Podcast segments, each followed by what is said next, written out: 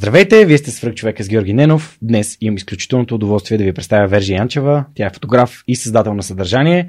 Но преди да отидем към епизода, нека благодарим на партньорите на подкаста. Telos International е иноватор, който създава и предоставя следващото поколение дигитални решения на редица световни брандове в областта на обслужването на клиенти. С над 3500 служители в София и Пловдив, компанията предлага възможност за дистанционна работа, гъвкаво работно време и проекти в сферата на бързо развиващите се технологии, видеоигрите, социалните мрежи, финансови услуги и финтек, туризъм и много други. Даваме там, където живеем е част от философията на компанията. Всяка година общественият борт на Telos International Europe в България дарява 100 000 щатски долара на неправителствени организации за реализиране на социално значими проекти. Дни на подкрепа е доброволческата инициатива, в която вземат участие стотици служители в подкрепа на различни благородни каузи. Кариерно развитие, широк спектър от обучение и над 40 социални придобивки са само част от предложението на TELUS International. Разбери повече и кандидатствай на telusbg.com. Интервютата за работа се извършват изцяло дистанционно и от комфорта на дома ти. Успех!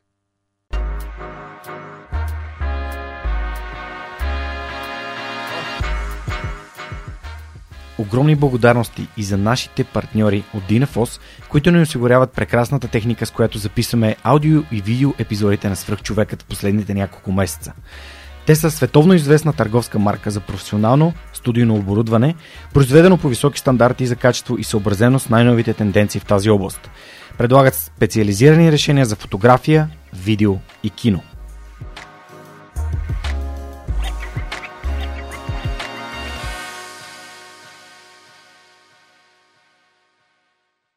Здрасти, Вержи, благодаря, че приема моята покана и най-накрая така сме в една стая и си говорим за твоята история. Благодаря за поканата. А, всъщност е много интересно. Ти си сестрата на Любо Янчев, който ми е гостувал преди много-много време. Аз не знаех. Всъщност, Ти много хора не, разбрах. Не, много хора не знаят. А, може би разбрах, когато си бях заговорил с Любо за Майя, робота, който ние с нея да имаме вкъщи. Не да много искаше да имаме такъв робот. А... Разбирам я. Като жена я да. разбирам. И, и тогава Любо каза, а, каза, беше казано нещо от типа на нали, някой трябва да му направи нали, продуктова фотография на този робот и спомена за тебе. Аз само, Вержи, ти е сестра. Аз понеже познавам на нали, твой приятел, Журката Жеков, с който се познаваме от лифт до лифт. Тоест, свет е супер, супер малък. Особено София е просто минималистична, да. да. И всъщност той е един от първите хора, които знам, че правят подкасти в България. Последствие, нали, разбрах, че нали, заедно правите този подкаст. А, но за това ще си говорим малко по-нататък. Тоест, Добре. ти си един от малкото хора в България, които правят подкасти преди мен и продължават да правят подкасти. Да, нали? продължавам. Да, нали, всеки има нужда от а, глътка въздух и малко почивка, но все пак. Да, ами подкаста всъщност го започнахме преди 6 години, ако не се лъжа, 2015, да, 6 години и тогава беше предложение на Жоро. Аз много mm. исках да а, така, вече водех въркшопи, mm. водех семинари, беше края на университета ми, завършвах фотография и много ми се искаше да предам по някакъв начин знание. Mm-hmm. И затова стана дума, че той се обърна и каза, защо не направим подкаст. И аз казах, какъв подкаст ще правим, как така, а кой ще иска да се включи в този подкаст и някакви такива неща. Обаче решихме да пробваме и направихме така първия епизод, направихме втори епизод, направихме трети епизод и ме беше много срам. и една година не го пуснахме. Значи, всъщност 2015 ни е Тиха, първия епизод, а ние реално сме започнали да записваме преди това, година преди това. И аз една година бях такава, не, няма да го пускаме. Wow. Да.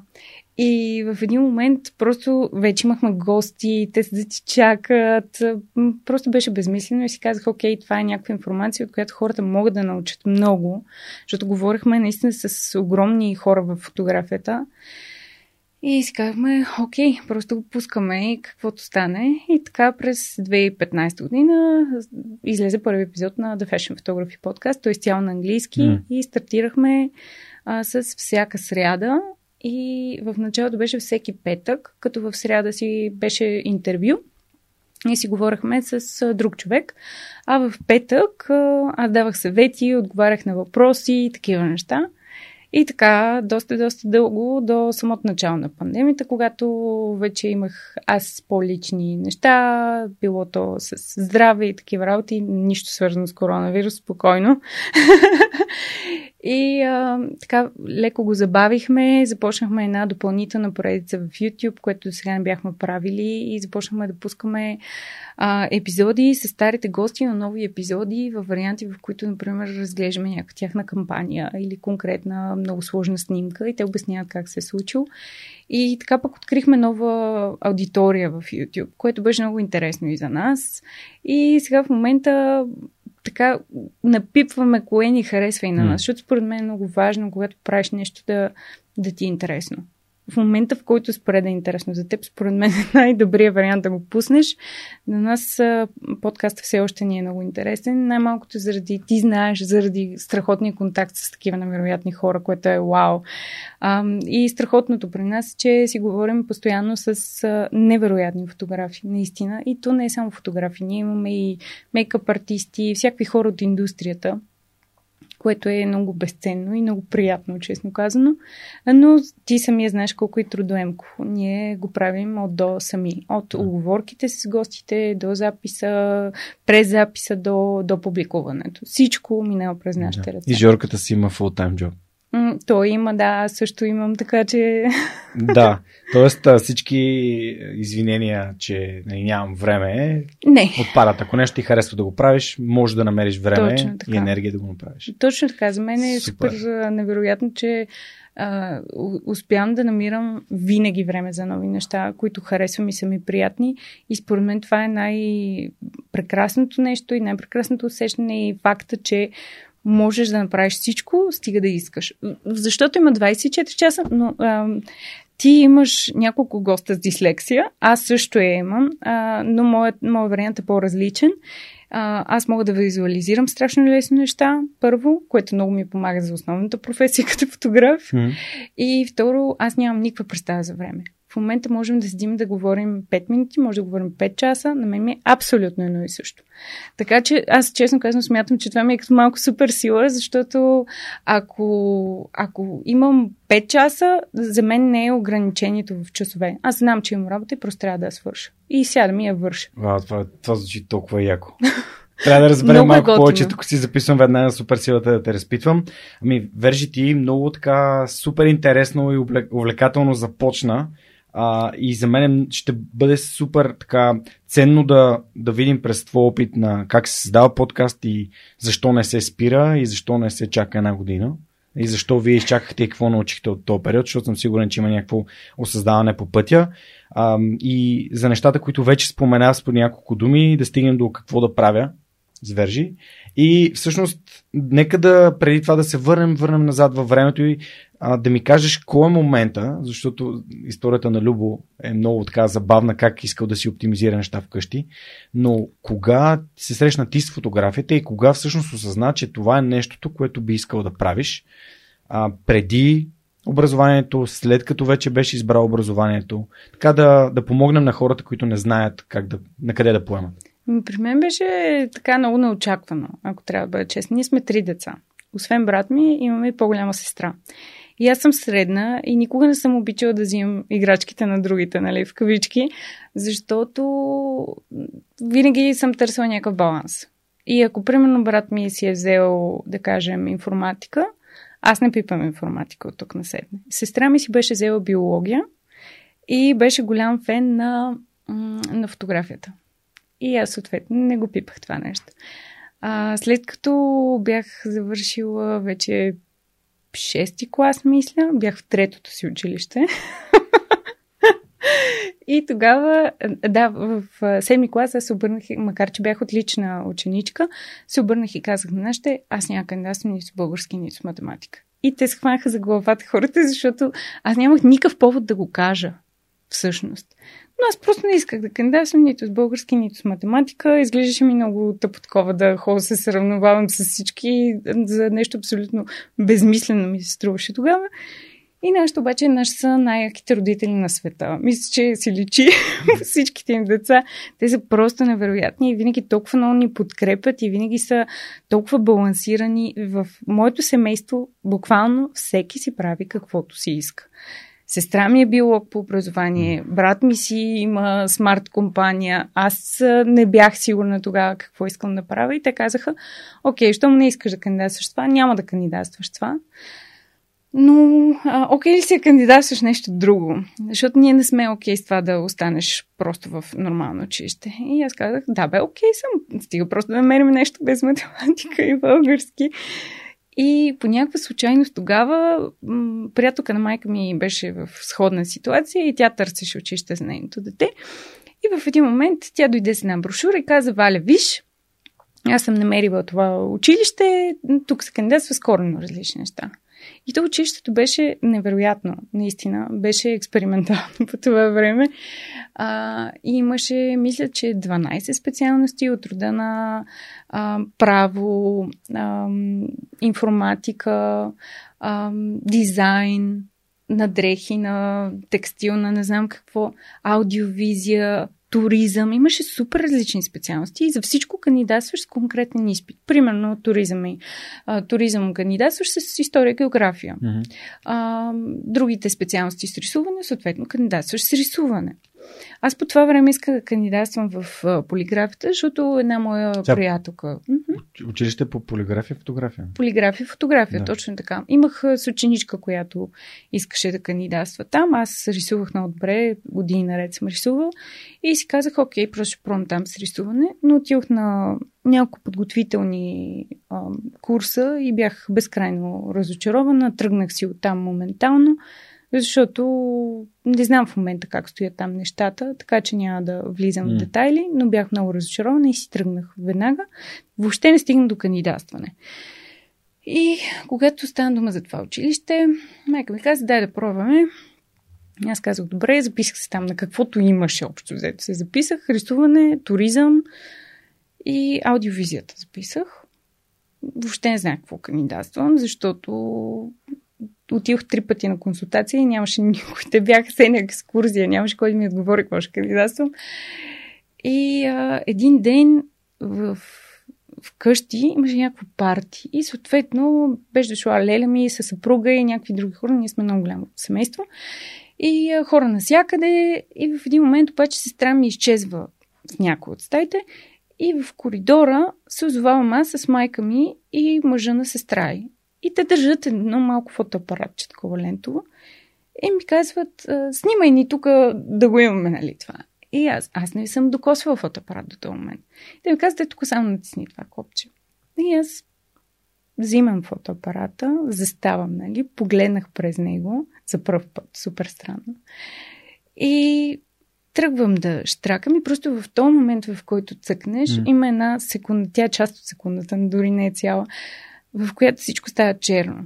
И аз някакси тогава разбрах в този момент, че в момента, в който е станало това черно, нали разбираш какво се случва в, в, тази секунда? Това, това е момент, който никога няма да се повтори. Това е нещо, което на никой никога няма да му се случи в този момент. Никога няма си на тези години, в това настроение, в тази поза с тези хора на това място. Никога нищо няма да е същото. И в момента, в който го разбрах това и просто беше и те, разбира се, просто ми взеха фотоапарата и се отидоха нали, в стаята. Аз просто седях като гръмната и не знаех какво се случва.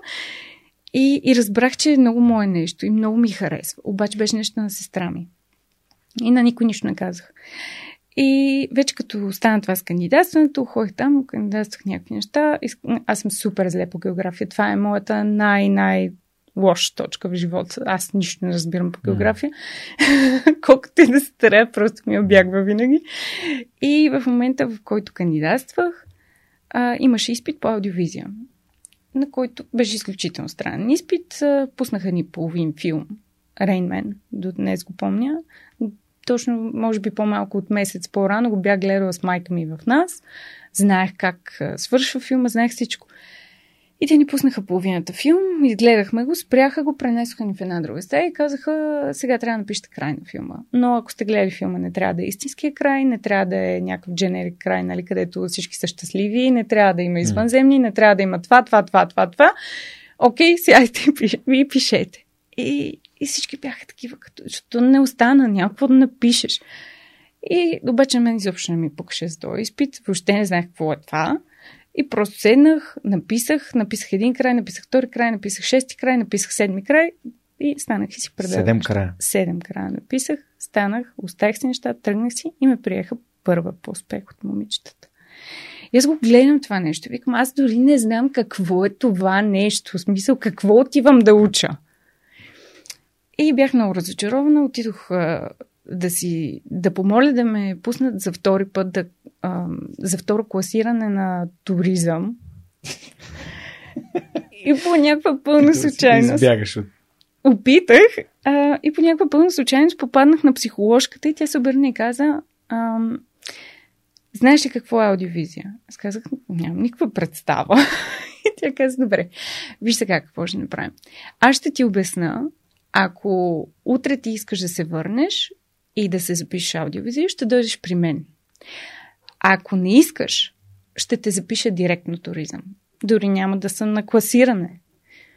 Но сега ще ти обясна и утре ще се върнеш. Аз бях така тотално досадна. Ми беше, окей, добре, обяснявай ми. Тя ми обясни, на мен ми греннаха очите, прибрах се къщи. Помня как ти се... каза? Обясни ми, че всъщност фотография, кино, телевизия, звук, режисура, всичко това, нали, аз го уча. И аз се прибрах къщи, въртях се там малко на стола, нашите си говориха в кухнята, отвориха вратата, казаха това искаш, нали? Аз казах да много и се върнах и се записах на следващия ден. И наистина учих това. Всъщност моята програма беше, е, моята ма програмата на надвис, тъй като на мен преподаваше човек, е, бивш преподавател в надвис, само че вместо за 4 години, за 5. Mm-hmm и а, започваш с по-общи нали, неща, за да може да се напипа кой съответно има повече предпочитание към фотография, към операторско, нали, можеш да решиш различни неща да правиш. И оттам седне се виждаме с различни хора от специалностите. Беше като една програма в чужбина, един нормален университет. Беше страхотно. Бяхме в а, а, тъмни стаи. Ние аз не съм имала нормалното хайско образование, което другите хора имат. Ние постоянно. Да, това е гимназиално образование. Да, беше невероятно. Ние, за съжаление, бяхме последния такъв курс. Mm. Наистина за огромно съжаление, но училището беше невероятно. Това е училището 151-во, бившето на СО София, нали, той имаше различни имена, през времето се е сменил. Намира се точно до Нов Български университет. За съжаление, мисля, че в момента е нормално училище. Mm-hmm. А, много яко. И след Добре, това... какво последва от там? Ти си избра, кога си избра, какво си избра? Аз знаех много, много добре знаех, че искам да е фотография. Имах големи влечения към режисура и към операторско. За операторското ми забраниха преподавателя ми забрани съвсем рано, защото просто се обърна и каза, по това време, нали, това беше преди години и тогава не беше нито техниката толкова да. лека, нали. Това щях да кажа. Да. Не, недостатъчно големи бицепси за тия камери. Ами, той просто обърне каза, ти си жена, няма да го правиш. И от тогава забрани ми, ам, което е и добре и зле. На мен продължава да ми е страси до ден днешен. А, но така, аз не, не, не съжалявам за това нещо, че продължих с фотографията, честно казвам, защото те са много близки. Истината е, че ако можеш да постигнеш красив образ, който да е да е застопорен, много лесно там на сетне може да, да добиеш и движеш се образ. Да, има разлика в осветлението, но аз през цялото време не съм си позволила да застана на едно място и нали, да уча само за фотография. Винаги съм се старала, ако има курсове и за другото, да се запиша и за тях, да се опитам по някакъв начин да се обогата, защото аз много се уча, когато имам предизвикателство пред себе си. За мен това е отличен начин да се научиш. И всъщност в края на гимназията вече исках да кандидатствам. И кандидатствах по това време в Съсекс в Англия. И а, знаех, че искам да кандидатствам в нов български. Нямаше никакъв смисъл да кандидатствам в а, надпис по това време, просто защото учих буквално същото, което учиха и там. И с всички преподаватели буквално бях на една ръка разстояние. Просто трябваше да кажа, искам да се запозная с този човек. И тъй като аз бях от силните а, ученици в гимназията. Съответно, буквално просто трябваше да го кажа, за да мога да се свържа през преподавателите ми и по-конкретно през главния ми преподавател Иван Кафеджийски, за да мога да достигна до който иде. И той каза, виж какво, аз от надпис хората ги познавам. Запиши се в нов български, защото там не ги познавам и там ти ще можеш да си изградиш контактите. Аз кандидатствах с секс, приехаме а, и от Англия по принцип, когато, може би и за другите страни, не знам, знам mm-hmm. само за Англия, там съм кандидатствал. Когато кандидатствах там, а, си получаваш, нали, той има два рунда, аз си получих документите март месец и знаех, че съм приета. И можех да отговоря или да го остава за малко, нали? Те имат представа какво се случва хората. Аз казах, ще го оставя, ще чакам отново български. И ме приеха в много български, но аз по някой път а, правя странни решения в живота си, които другите не разбират, но аз знам и усещам, че са правилните за мен. И записах италианска филология, което виждам по физиономията ти, че според теб не е много нормално. Не, в България в много български. А, Записах италианска филология, защото а, исках да запиша еразъм в последствие в фотографията, а еразъм по фотография беше само с италиански и френски. И аз нямах никаква представа от двата езика. И изкарах един курс по италиански с страшни мъки от моя страна, защото няма... За хората, които се занимават с език, те навярно успяват да намерят нещо креативно, нали? А, но за мен беше много трудно, защото тогава, по това време, моето ниво на, на креативност беше изключително високо. Това беше всичко, което аз правих по цял ден. И изведнъж уча думи, граматика и просто бях в ступор, нали, какво се случва. И нямах търпение да се махна. И... Тоест си записала една година, си учила Точно в нов български италианска филология. Италианска филология. И а, успях, махнах се, нали, изкарах го и просто исках да изчезна там. Буквално помня, в нов български, не знам дали знаеш, но никой няма книжки. Не. Знаеш, сигурно. А, не знам. Не. По принцип можеш да имаш книжка, но никой не си вади, защото на нас не ни пишат оценките в книжката, всичко ти излиза онлайн. Аз изкарах книжка само и само за да мога да на, на последния изпит да ми впишат оценката, за да ида и да се прехвърля веднага, разбираш, и в този ден да не чакам да излизат резултатите, исках веднага да се знае. И го направих и се прехвърлих моментално. Взех първа и втора година наведнъж, за което съм много Какво щастлива. Фотографии. Mm-hmm. Визуални изкуства. Mm-hmm. А, прехвърлих се, взех си първи и втори курс наведнъж. В трети курс започнах да асистирам. В един момент ми стана, не преди почнах да асистирам, ми стана адски тъпо в трети курс, защото за да можеш да имаш курс по фотография в много български е много хубав. И поне тогава, когато mm-hmm. аз бях, беше много хубав. А, проблема обаче, че за да можеш да имаш качествен курс, то всички хора в, в самата група трябва да са ангажирани. И когато не попаднеш на такива, на такива хора, може да е много труден курс всъщност. А защо трябва всички да са ангажирани? Ами защото е много по-лесно, например, ако с теб ще снимаме, например, днес някаква композиция тук. Колко по-лесно ще е, ако имаш един човек, който да ти сложи стойките, друг човек, който да ти направи дизайна, трети човек, който да ти сложи осветлението. Нали? Всичко това, ако сме една група от хора, ще го свършим за 10 минути. И всеки ще научи по нещо. Нали? Не е нужно всеки път един и същ да слага mm. осветлението. Нали? Ние може да се менкаме, но така всеки се учи по-малко. И вече знаеш какво да очакваш една работа в екип. Обаче, за съжаление, при мен не беше точно така и ми стана страшно, страшно тъпо и се написах дипломната работа в трети курс. Доста по-рано. И обаче продължаваше ми е тъпо. И аз, аз не мога да тръпа така. Аз много обичам да си оправя сама интересно. И затова в един момент просто започнах да асистирам. На което всичките ми съученици тогава много се чудеха, защото аз започнах да снимам за списания на 16, аз бях още в училище. И всички бяха такива, добре, ти, ти снимаш за списания, за което всички искаме. И сега вместо да продължиш на него правиш, ти ще направиш стъпка назад и ще ходиш да асистираш на други хора. Защо? Казах ми, за мен това е окей, okay, правилно, ще видя други хора как работят. Отидах да асистирам. Да асистираш, имаш преди да помагаш на други фотографии да снимат? Да, okay. да, това правих. А, слагаш осветление, ти си нали, има разлика между аси, на, на английски асистент и интерн, на български е стажант и асистент. Има разлика между двете неща, защото като отидеш като стажант, тогава значи, че ти се учиш от а, тези хората първо.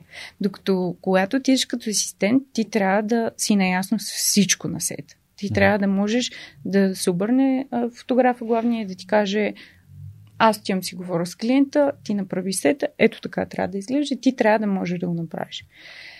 Нали, започнах да асистирам. През това време записах магистратура фотография с идеята, ако мога да преподавам ня... някой ден в някакъв момент, ако преценя, mm. че това искам. И така, записах магистъра, изкарах го, приключих всичкото, отделих се и си станах самостоятелен човек. и фотограф. Англия? Англия зарязах просто в, за обучение. Mm. В последствие ходих там да снимам. А, окей. Okay. Добре. И всъщност след като си завърши образованието, нали, за разлика от голяма част от хората, които и са гостували в подкаста, но и по принцип, които не знаят какво ще правят след своето образование, ти си знае още преди своето нали, Знаех, да. висше образование какво искаш да правиш.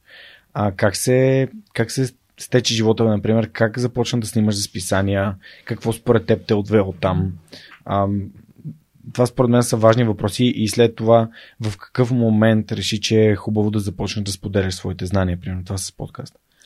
Ами, да започнеш да снимаш с писание, може би в момента е различно, макар че не мисля, mm-hmm. че ако трябва да бъда честна. По това време, когато бях в училище, аз започнах да пращам имейли на всички. Ама. Защо? На който се за да мога да се свържа по някакъв начин с тях. Имейла беше Здравейте, аз съм а, така и така и а, съм фотограф. Ако ви трябва, нали, моля ви, пишете ми, пращам ви портфолио и събираш някакви снимки и а, ги прикачваш. На което никой не ти отговаря. нали, по пътя на логиката. Докато в един а, чудесен ден не ми звън телефона и а, едно чудесно момиче от другата страна каза, здравейте, така и така, аз казвам Дани, работя в това списание и а, искам да попитам, имаме тук един имейл ваш от преди 3 месеца, все още ли? Аз казвам, да, все още. Да, ами нашата фотографка излиза в майчинство. Дали искате да се видим, да си направим една среща и да погледна вашето портфолио, на което отговорих с да, разбира се, на разположение съм, няма проблем. Затворих телефона, тичакът на нормално да изкарам някакви снимки, за да мога да имам за следващия ден за срещата. Видяхме се, срещнахме се. А, тя ми погледна снимките, каза, окей, харесва ми, всичко е точно. Ти какво правиш, нали? Аз казах, уча а, фотография и тъй като по това време хората обикновено знаеха, че учиш фотография или в университет, или в полиграфия и фотография. И а, тя каза, о, така ли учиш фотография? Аз казах, да. Тя каза, от колко време?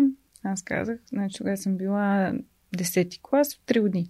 И казах, трета година. и тя си помисли, че съм в университета. Mm. И, и а, до 18-ти ми рожден ден всички си мислеха, че уча в университет. Защото, когато снимаш за списанията в полиграфията, ти снимаш и а, редакциите са на горните етажи, а си взимаш парите и си подписваш договорите от първия етаж. Те нямат да, общо. Да. И на 18-ти ми рожден ден аз стоях да ги почерпа в редакциите и всички спаднаха в шок. И така става общо взето. Мисля, ти отиваш. Това беше чист късмет. Отиваш на едно място, там обаче съседната редакция, например, има нужда от фотограф. Аз никога не съм била инхаус фотограф, никога не съм била на бюро фотограф. Mm-hmm. А, винаги съм била фриленсър. Идваш, имаш работа, трябвам ти, аз идвам, снимам, ставам и стрелвам. Аз не седа в редакцията.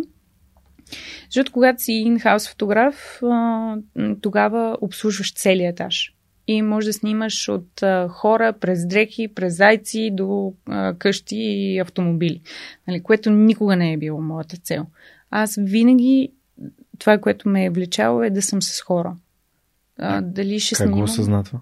Ами аз винаги просто много съм обичала да си общувам. На мен това винаги ми е било приятно. Аз okay. изпитвам супер зареждане от това да си говоря с някой.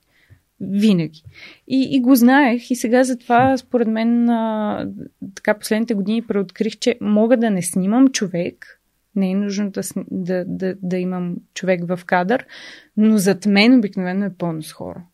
Дали това ще е екип на рекламна агенция, дали ще са сет дизайнери и така нататък. За мен има 100 човека. И това е най-интересното, че при нас обикновено нали, фотографите са хората, които обират овациите, но далеч не е така. Обикновено има цял екип за това нещо и въобще не е толкова елементарно и толкова лесно, колкото изглежда. Но пък ако нещо се скапе, пак ние обираме пешкира. Така че да. горе-долу има някакъв баланс. Ето май всичко е така. Сам човек да. много малко неща може да свърши. Абсолютно. Дори и в свръхчовека е така. Ето и а, хората от екипа, даже това са 10 души. 10 души. Да. Много да. яко. Аз много, много скефа на проактивността. И там отзад се на навика на високо ефективните хора и там първият навик е бъди проактивен праща имейли, пиши, търси, да. търси контакт. Ми, то не е само за фотографията. Аз... Но ти каза, че си пратила по един имейл, не си ги спамила тия хора всеки Не, ден. не съм ги спамила. Е, да, ама тогава, тогава кой по това време не, не получавахме по 100 имейла на ден, нали? Тогава получаваш един имейл. И не, като го получиш, го прочиташ. Да. Yes, имейл. да, и го прочиташ. И тогава такава беше ситуацията. Да. Сега, е, естествено, че сега напомням и по-често било mm-hmm. то за а, за гостите на моите предавания, винаги напомням. Разбира се, смисъл, днешно време светът е толкова забързан, всеки има нужда. Аз самата по някакъв път имам нужда от подсещане. Аз имам правило. Ако не е в календара, не се случва. това първото нещо, което направих, беше да направя, и да. включително и той е поканен, да. Симеон е поканен за mm-hmm. снимките, и ти си поканена, за да е това да изкочи в календара и съответно човек да знае, окей, да. това нещо се случва тогава. Това ми е едно от най-важните правила, тъй като в началото ми се е случвало някой да ми звъне, а не ще да дойдеш да заснимаме. И аз такъв, ле, забрави. Пътувам, идвам, не, като бях мобилен. Сега, когато сме тук, е много по-трудно. Mm-hmm. Но пък затова, примерно, е в неделя, за да може да дойдеш, да, да паркираш, да няма зона, да бъде по, по-релакс от към ангажименти, от към... Да, неделя е, но пък може да всеки човек може да дали два часа за да, нещо, да, ако, така е, ако иска да участва. Факт. А, добре, ам, аз Ще... много вярвам, много вярвам в тази проактивност и, и много се радвам, че отбеляза. Добре, как се, не, как се разви живота след, след тази твоя първа работа? А, как, как, как намираш а, снимките? Много ми е важно да, да споменеш дали работиш за всички хора, които искат да работят с теб или си избираш хората, с които работиш, защото понякога ми се струва, че ние като хора искаме да работим с всички, особено когато а, нали, или финансово не се чувстваме уверени, или имаме нужда от опит, а, но, но да казваме да на абсолютно всички понякога е много голяма грешка, защото ни пречи да сме фокусирани върху важното. Върху важното и ценното за нас. Нещата, които носят удоволствие и удовлетворение, нещата, които ни носят а, работа, която не ни товари, а напротив, тя ни зарежда. Ами да, тук като цяло съгласна съм с теб, но според мен има и една вълна. А, в началото няма как да прецениш. Да, така е кое ти харесва и кое не. Трябва Точно така. Така че в началото, според мен, е хубаво човек да казва да. Да види кое му харесва, кое не, кое е да неговото. Тества. Точно така. Mm. А, след което, то, за съжаление, е много индивидуално. В смисъл, с теб няма как да дадем рецептата и всеки да я последва, защото всеки си. Аз имам, например, и колеги включително, с които често обсъждаме цени. И аз казвам, окей, ако имаш супер много работа, и нямаш време за почивка. И, например, парите, които изкарваш, ги даваш за лекарства, защото се разболяваш в двата дни, които имаш свободни, не е ли по-добре в такъв случай да имаш вместо 10 клиента, които да ти плащат по 2 лева, да имаш 5 клиента, които да ти плащат по 4 лева, обаче да имаш още толкова свободно време и накрая на седмицата нали, да си с пак 20 лева като те ли. И някои хора много бързо и лесно се вслушват с това, но други пък правят точно обратното. Другите са такива, не, не, аз нали, не искам да разочаровам човека и така. Разбирам, че не ги разбираш и аз не ги разбирах в някакъв момент, но факт е, че всеки е супер индивидуален. Тоест, ако за мен и теб работи това нещо, а, ние примерно сме добри и продуктивни и сме добри от тази гледна точка. Само, че различните хора се хранят с различни неща. Нали така? Буквално и преносно. Както с различна храна, да. така и с различни емоции и различни неща, които им се случват. За някои хора е много важно на края на деня другите да са щастливи, в което няма нищо лошо. Хубаво е да има един баланс, нали? Но за съжаление с теб няма как да им дадем mm. а, рецепта и да кажем не, така трябва да го правиш. Аз също се, се движа по график, но имам много познати, които при които това не работи. Mm-hmm. И е хубаво да усетиш човека, да видиш какъв е. Аз имам щастието да работя с много различни хора и а, ми трябва и на мен така малко да опипам почвата, да видя кой е какъв е. Имам хора, за които знам. Те са перфектни в работата си. Аз обожавам да работя с тях, защото след това моята работа е много по-малко. Но аз знам, че, например, този човек трябва да му напомня на предната вечер, трябва да му напомня час преди да тръгне и, и това е, го знам. На мен ми коства повече работа да, да, да му напомня, но после ми Полез. коства много по-малко. Mm. Да. Така че трябва да усетиш и човека и също и с работата. Според мен хубаво е да започнеш с много неща, да видиш кое е за теб и кое не, особено ако не се познаваш достатъчно добре. Аз се познавам доста добре. Ам, и затова знаех, че обичам да снимам хора и да съм около хора. Но а, ако ти не си такъв, нали, пробваш, виждаш кое работи за теб и след това според мен е доста важно да започнеш да отбираш, защото значи аз онзи ден бяхме в една клубхаус група и стая и това си говорихме, че нали, обикновено до сега аз винаги съм вярвала, че човек трябва да прави едно нещо, за да е много добър в това конкретно. Mm-hmm последната година и половина си давам сметка, че не е точно така. Можеш да правиш повече от едно нещо. Аз в момента правя повече от едно нещо, което никога не съм си позволявала до сега. Аз винаги съм била а, фотограф и това е което съм правила. Само, че а, последната, последните две години започнах да наблюдавам нещо, как много от моите познати, например, а, с които съм се познавам от университета. Mm. Нали, аз там имах достъп до много и различни специалности, което беше чудесно. Но а, започнах да наблюдавам как тези хора започват да напускат работа, не им харесва това, което правят, искат да опитат нещо друго. И много от тях бяха страшно разочаровани от това, че един вид те цял живот са учили за това, сега го почват и то е коренно различно от това, което са си представили. Много от тях напуснаха работа, пробваха да правят нещо различно. Обаче има и, има и един момент, който много хора не споменат. Това е нещо, за което аз много обичам да говоря. А, и това е, че обикновено хората са свикнали на един комфорт, който просто ни е вроден. Така ни се обяснява. На нас винаги ни се обяснява следното. След седми клас кандидатстваш. Отиваш някъде и учиш това нещо. После кандидатстваш в университета завършваш университета, там си намерил обикновено, нали, според хорските приказки, в университета ти си намираш приятели. Намираш си приятели, намираш си някой, жените се и после живота е чудесен. Но това въобще не е истината.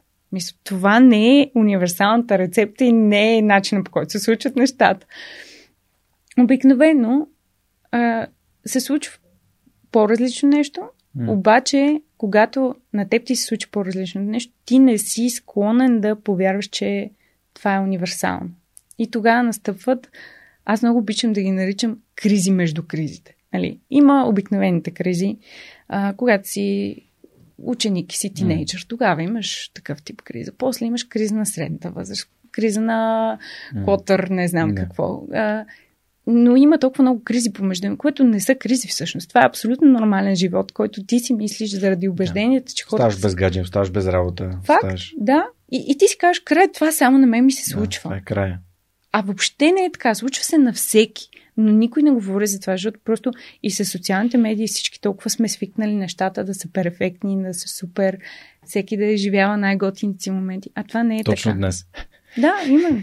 И, и, и когато ти си затрупан с такава информация, виждаш, че ти не си човек, който изживява най-хубавите си моменти, си кажеш, чакай, нещо не е наред с мен. Всичко е наред с теб. Всеки е нервен, всеки се ядосва, всеки има някакви кризи и проблеми. Случва се да късаш с гаджето си, случва се да се разделиш човека, който живееш и така нататък. И това е нормално и това, че ти се случва на теб на екрана на света, но е много хубаво да се говори за тези неща. Защото по този начин и другите хора, които сега стъпват в тази среда, и те разбират, че това е нормално. Миналата седмица, докато бях на ски с някого си говорих, ако какво ще да стане, ако публикувахме в социалните мрежи тези трудните, тежките моменти, през които минаваме. Да. Примерно някой да каже, днес нали, не ми одобриха офертата, а, много, много, чувствам се много зле, доста разчитах нали, на този прино финансов доход и така нататък и така нататък. Как ще да изглеждат социалните мрежи, ако казвахме нещата, които са ни трудни и отсреща получахме подкрепа изпрати ми я, нека да я видя, мога да ти, да, да, Да. ти помогна да я подобриш. И това ще да е някакси много по-истинско, тъй като аз лично използвам моите социални мрежи, когато минавам през някакъв труден период, понякога, разбира се, да, да, да ги споделям тия неща. Ето, днес, например, ми излезе точно а, спомен за това е деня, в който съм пристигнал в Германия преди 3 години, преди 4 години Мгм. и съм си отворил подаръка, който Неда ми беше изпратила и беше казал отвори го в Хамбург и вътре имаше една снимка а, и, и едно магнитче за хладилник, на което, едно дървено магнитче, на което пише When I, um, when I picture myself happy, I'm with you. Мгм. И аз разплаках тогава и това нещо нали, го, го пуснах в социалните мрежи, защото когато, дори когато печелиш, не знаеш какво губиш. Точно дори така. когато отидеш да правиш нещо хубаво, което си избрал и това е един вид твоя път напред, не знаеш кои са нещата или може би понякога си даваш сметка, но понякога не си даваш сметка за нещата, които губиш точно този момент. А всяко нещо си има цена. И тук искам да те върна на една дума, която използва два пъти, а докато разказваше, думата разочарование. Първо използва в контекста на това, че хората, които получават оферти, ги е страх да не разочароват някого, като не се съгласят да работят с него. А, но тази морална оценка, те нямат право да я поставят. Защото това е едно вътрешно ограничение, което аз самия правя. И това, че аз казвам, че е хубаво да се фокусираш върху малко наборе неща, не значи, че аз съм съвършен в това отношение. Няма съвършени хора. А, според мен си била доста по-добра от мен в това да се фокусираш на едно нещо и да го правиш. Аз бях да yes man. Аз буквално бях да човекът, който казваше да на всички.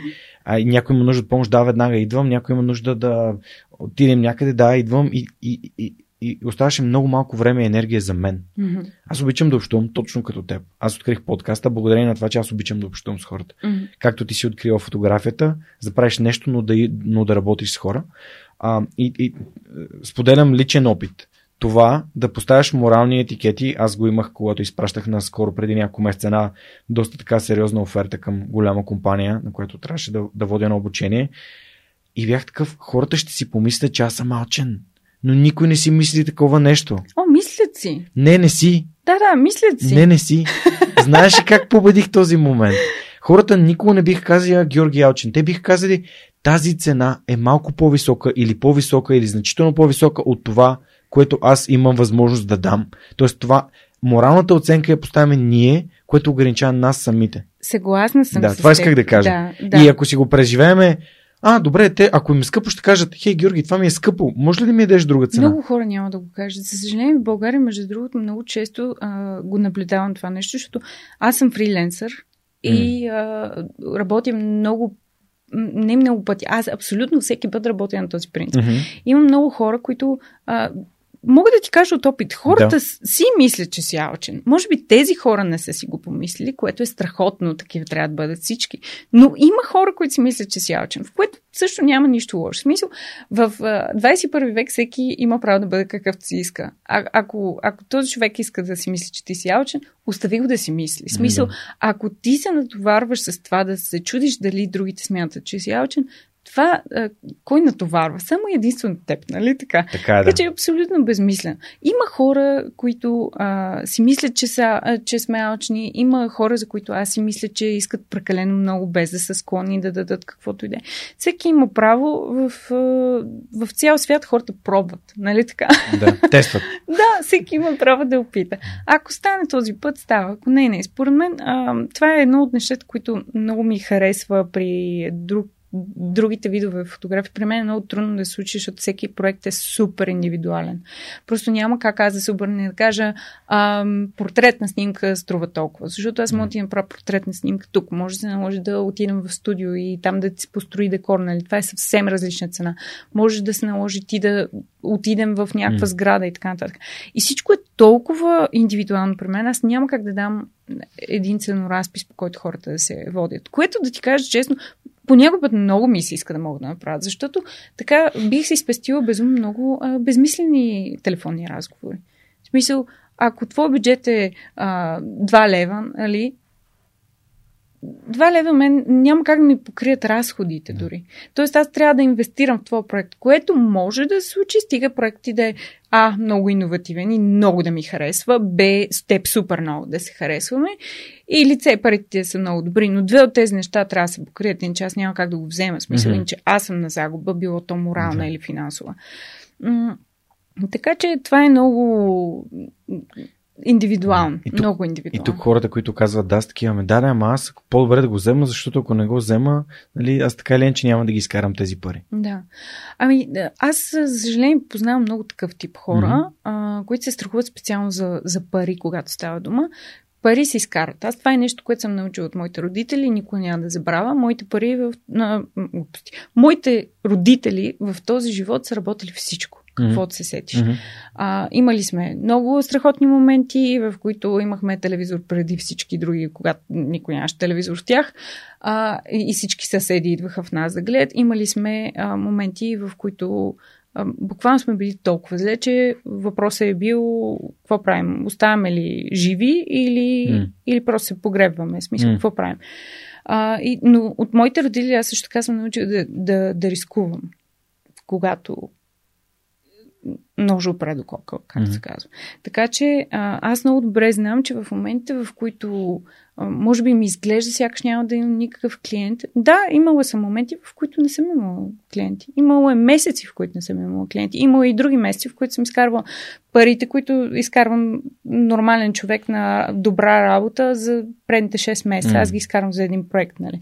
А, така че човек според мен трябва да, да знае но, но за да имаш такова знание, ти трябва да имаш бекъп. Тоест ти yeah. трябва да имаш някаква финансова, mm.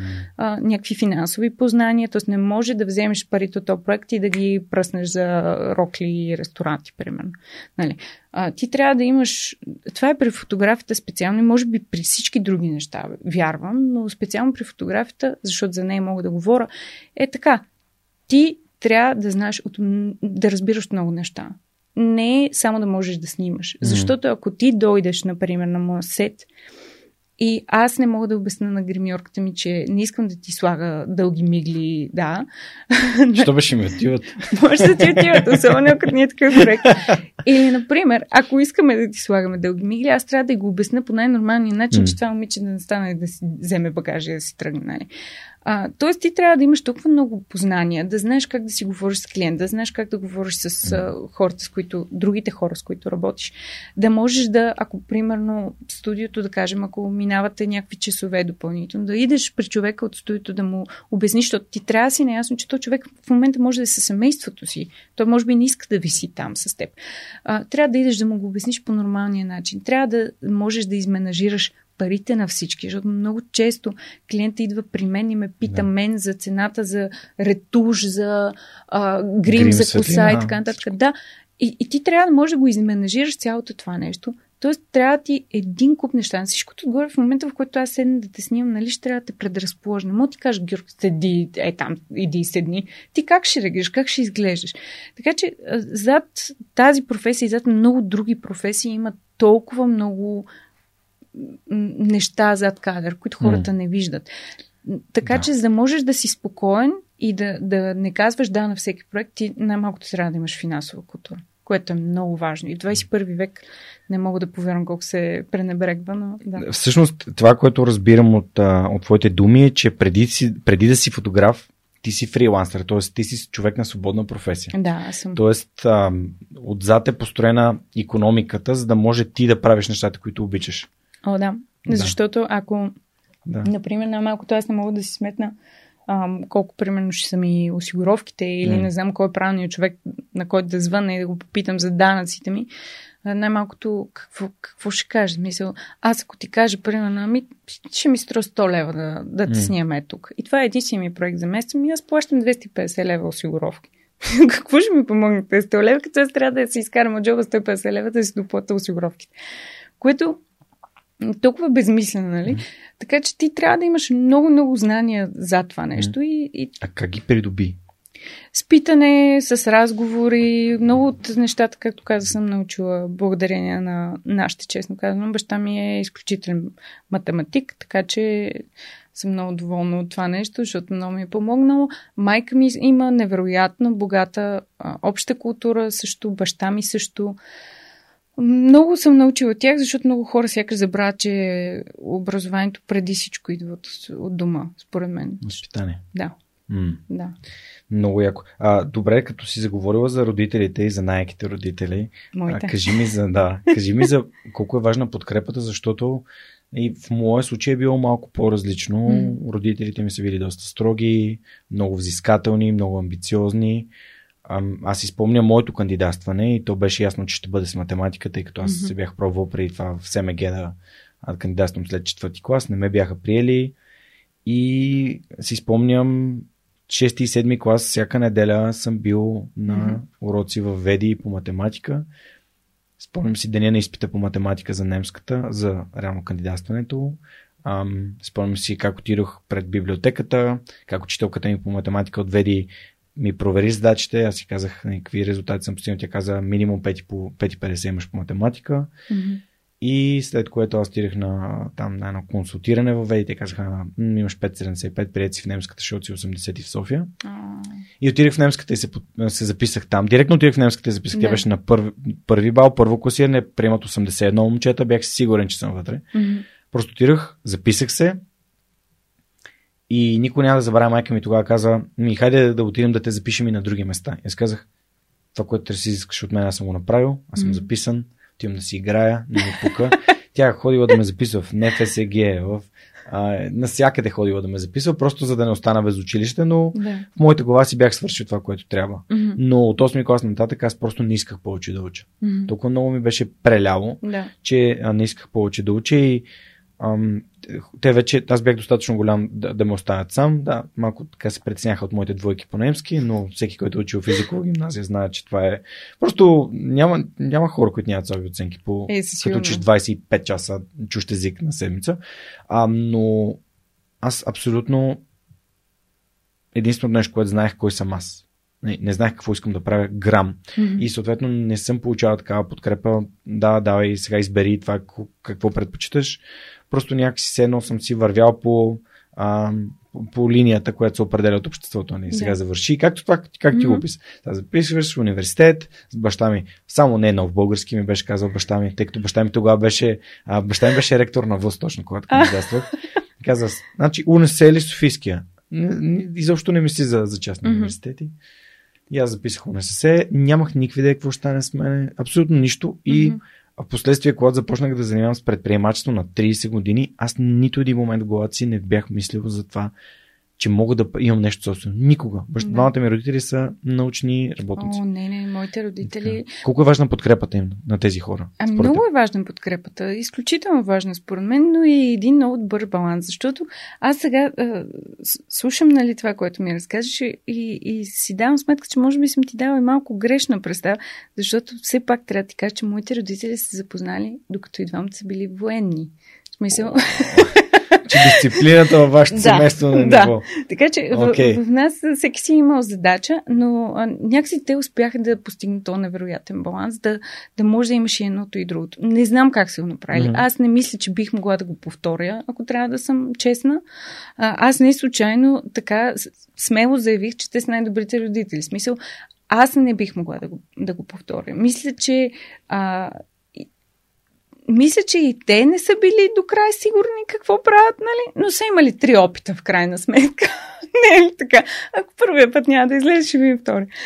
Важно е да отбележим тук едно, едно мое прозрение и според мен то е общо валидно, че родителите винаги са най-добрите родители, които могат Точно да бъдат. така. Точно така. А, дори когато ни е трудно, дори когато ни е лесно, трябва да си даваме сметка, че тези хора са най-добрите родители, които могат да Точно бъдат. така. Аз казвайки, че моите родители Да. са най-добри, Да. аз абсолютно допускам, че и твоите са най-добрите за теб. В смисъл, а, това не е някаква Не е съревнование. Да. Точно не, така. Не, не. Но а, да, със сигурност подкрепата е много важна. М. Вярвам го, но също така имам примери за хора в живота си, които не са имали подкрепа от родителите. И пак се справили. И пак сте се справили. Така че и двете неща са възможни и вероятни. Според мен нещо, което на мен винаги ми е помагало в абсолютно М. всяка ситуация, аз съм безумен оптимист. Смисъл, М. може сега в момента всичко тук да се срути. Ние в момента предали сме на петия етаж, ако вие не знаете, на шестия даже. Да. Да. всичко може да се срути, аз ще кажа, нищо, като се срути, може пък да се срути така, че после да използвам, нали? В смисъл, в, в моята глава никога не е най-лошото, никога не е края. Аз всичко, което ми се е случва, съм видяла, че а, съм се научила нещо. През 2015, между другото, 2015 ми беше някаква много странна година. Имах чувство, че всичко ми се е случило през нея. През 2015 година ме блъсна един камион. И аз Блъсната с колата, не? Блъсна ме с колата, но, но ме блъсна брутално. Смисъл, аз тогава бях много млад шофьор, буквално няколко месеца книжка, а, бях спряла на повече от една кола разстояние от предната кола mm. и на Цариградско шосето просто аз, аз го видях в огледалото, че няма да спре и так му баща ми беше на мен и аз просто казах, то няма да спре и, и, и той ни блъсна в същия момент и ни изпрати през цялото разстояние, минахме нали, една кола mm. разстояние и директно се блъснахме в предната и, и стана една верижна катастрофа. И аз тогава, след като се случи това, на момента, на момента нали, просто се изправих, имах тук някаква синка, болеше ме врата. Важното за мен беше баща ми да е добре, mm-hmm. защото когато ни блъсна, аз го гледах. Да. И, и видях и къмшичния удар, видях да. всичко. И тогава за мен най-важното беше, че бяхме окей okay, и хората в предната кола бяха окей. Okay. ясно е, че на буса mm. няма да му има то ходи, ходи на бус огромен на то човек. Uh-huh. Да. И а, някакси си казах, окей, нали, дойде кат, и аз казах, окей, поне сега ще науча нали, какво правя, ако има така ситуация. Mm-hmm. И научих и някакси всичко друго, просто си казах, окей, нали, важното е, че всички сме добре. Шест месеца по-късно се оказа, че не съм била толкова добре всъщност. Mm. Оказа се, че съм развила шип на, mm.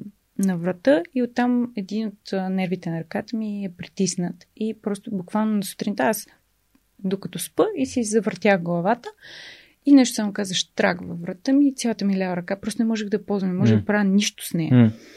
И ревах там половин сутрин, отидохме в спешното, биха ми 100 системи, отидох на невролог и аз два месеца не можех да си мърдам. Не можех да mm. мърдам. Нищо не можех да правя нея. Тя висеше като краставица.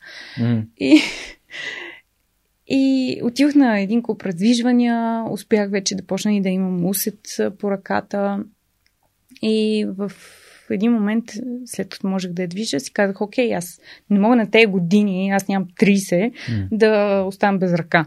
И си казах, трябва да направя нещо. И започнах на въздушна йога. И въздушната йога е страхотна за такива неща, защото а, в нормална йога не можеш да се развиш по този начин, защото ти се опираш на ръцете и на краката си, mm-hmm. за да можеш да извършиш движението. Тук не е така. Тук реално цялата люлка носи твоето тегло. Mm-hmm. Ти можеш да правиш неща, които в нормална йога биха ти отнели месеци наред. И успях да раздвижа, после почнах други спортове, за да мога да заякна. И, и си казах, нали, е, респективно, връщайки се назад, си казах ми, това ако не ми се беше случило на мен, тогава ме блъсне то камион, аз най-вероятно сега въобще нямаше да, да се справям толкова добре с спортове, примерно. И е, моята логика е такава, че ти се случва нещо лошо и ти си намираш нещо добро от цялата работа. И благодарение на 2015 аз станах точно обратното на това, което бях до сега, много фокусирана. Реших да казвам на всичко да всичко потенциално добро за мен. Mm-hmm. Нали? Няма, ако ми кажеш, вежи, наври си ръката в букука, няма да се mm-hmm. навра. Нали? Но а, започнах да казвам да някакви странни неща, които ми помагат да се излизам извън комфортната зона. Mm-hmm. И а, дам ти пример. Бях водеща на международно по-ден събитие. Един ден просто моя, моя приятелка нали, ми говореше за събитието. Аз си казах, имате ли нужда от помощ? Тя директно се обърна и каза, да, имаме нужда от водещ на английски. Тя не е от хората, които се обръщи казват, дай им нужда от помощ. Аз казах, добре, окей. А, да водех събитието, което никога преди това не бях водила. Mm-hmm. И страшно много ми хареса, ако трябва да бъда честна с теб. Ам... Моля те, do, както се казва. Бъди честна с мен. Много ми хареса. И, и, и беше невероятно, защото а, беше цяло на английски и имаше много чуждестранни гости mm-hmm. в а, публиката. И някакви хора, моля ти се, ме търсиха, докато говорих по тема. Защото по време на събитието знаеш как се случва. Смисъл, то като е наживо и по някакъв път има някакви странни неща и паузи, които ти трябва да запълниш, като си да. напред.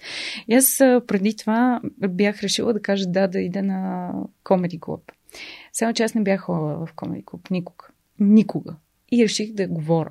Нямах никаква представа как става работата. Директно отидох и почнах да говоря в Комеди Клуб София. И да правиш стендъп комедия. Да правя стендъп комедия. Okay. Просто смисъл това. А, аз буквално само бях отишла да ям сладолет, излязах от сладолет да джинците, видях постера и казах, окей, аз имам на това. Моите приятели бяха такива лудали си. Аз казах, не, аз ще отида, записах си го в телефона, видях кога имат uh, open mic, нямах никаква представа. Нищо да. не знаех. Смисъл, аз нищо, нищо не знаех.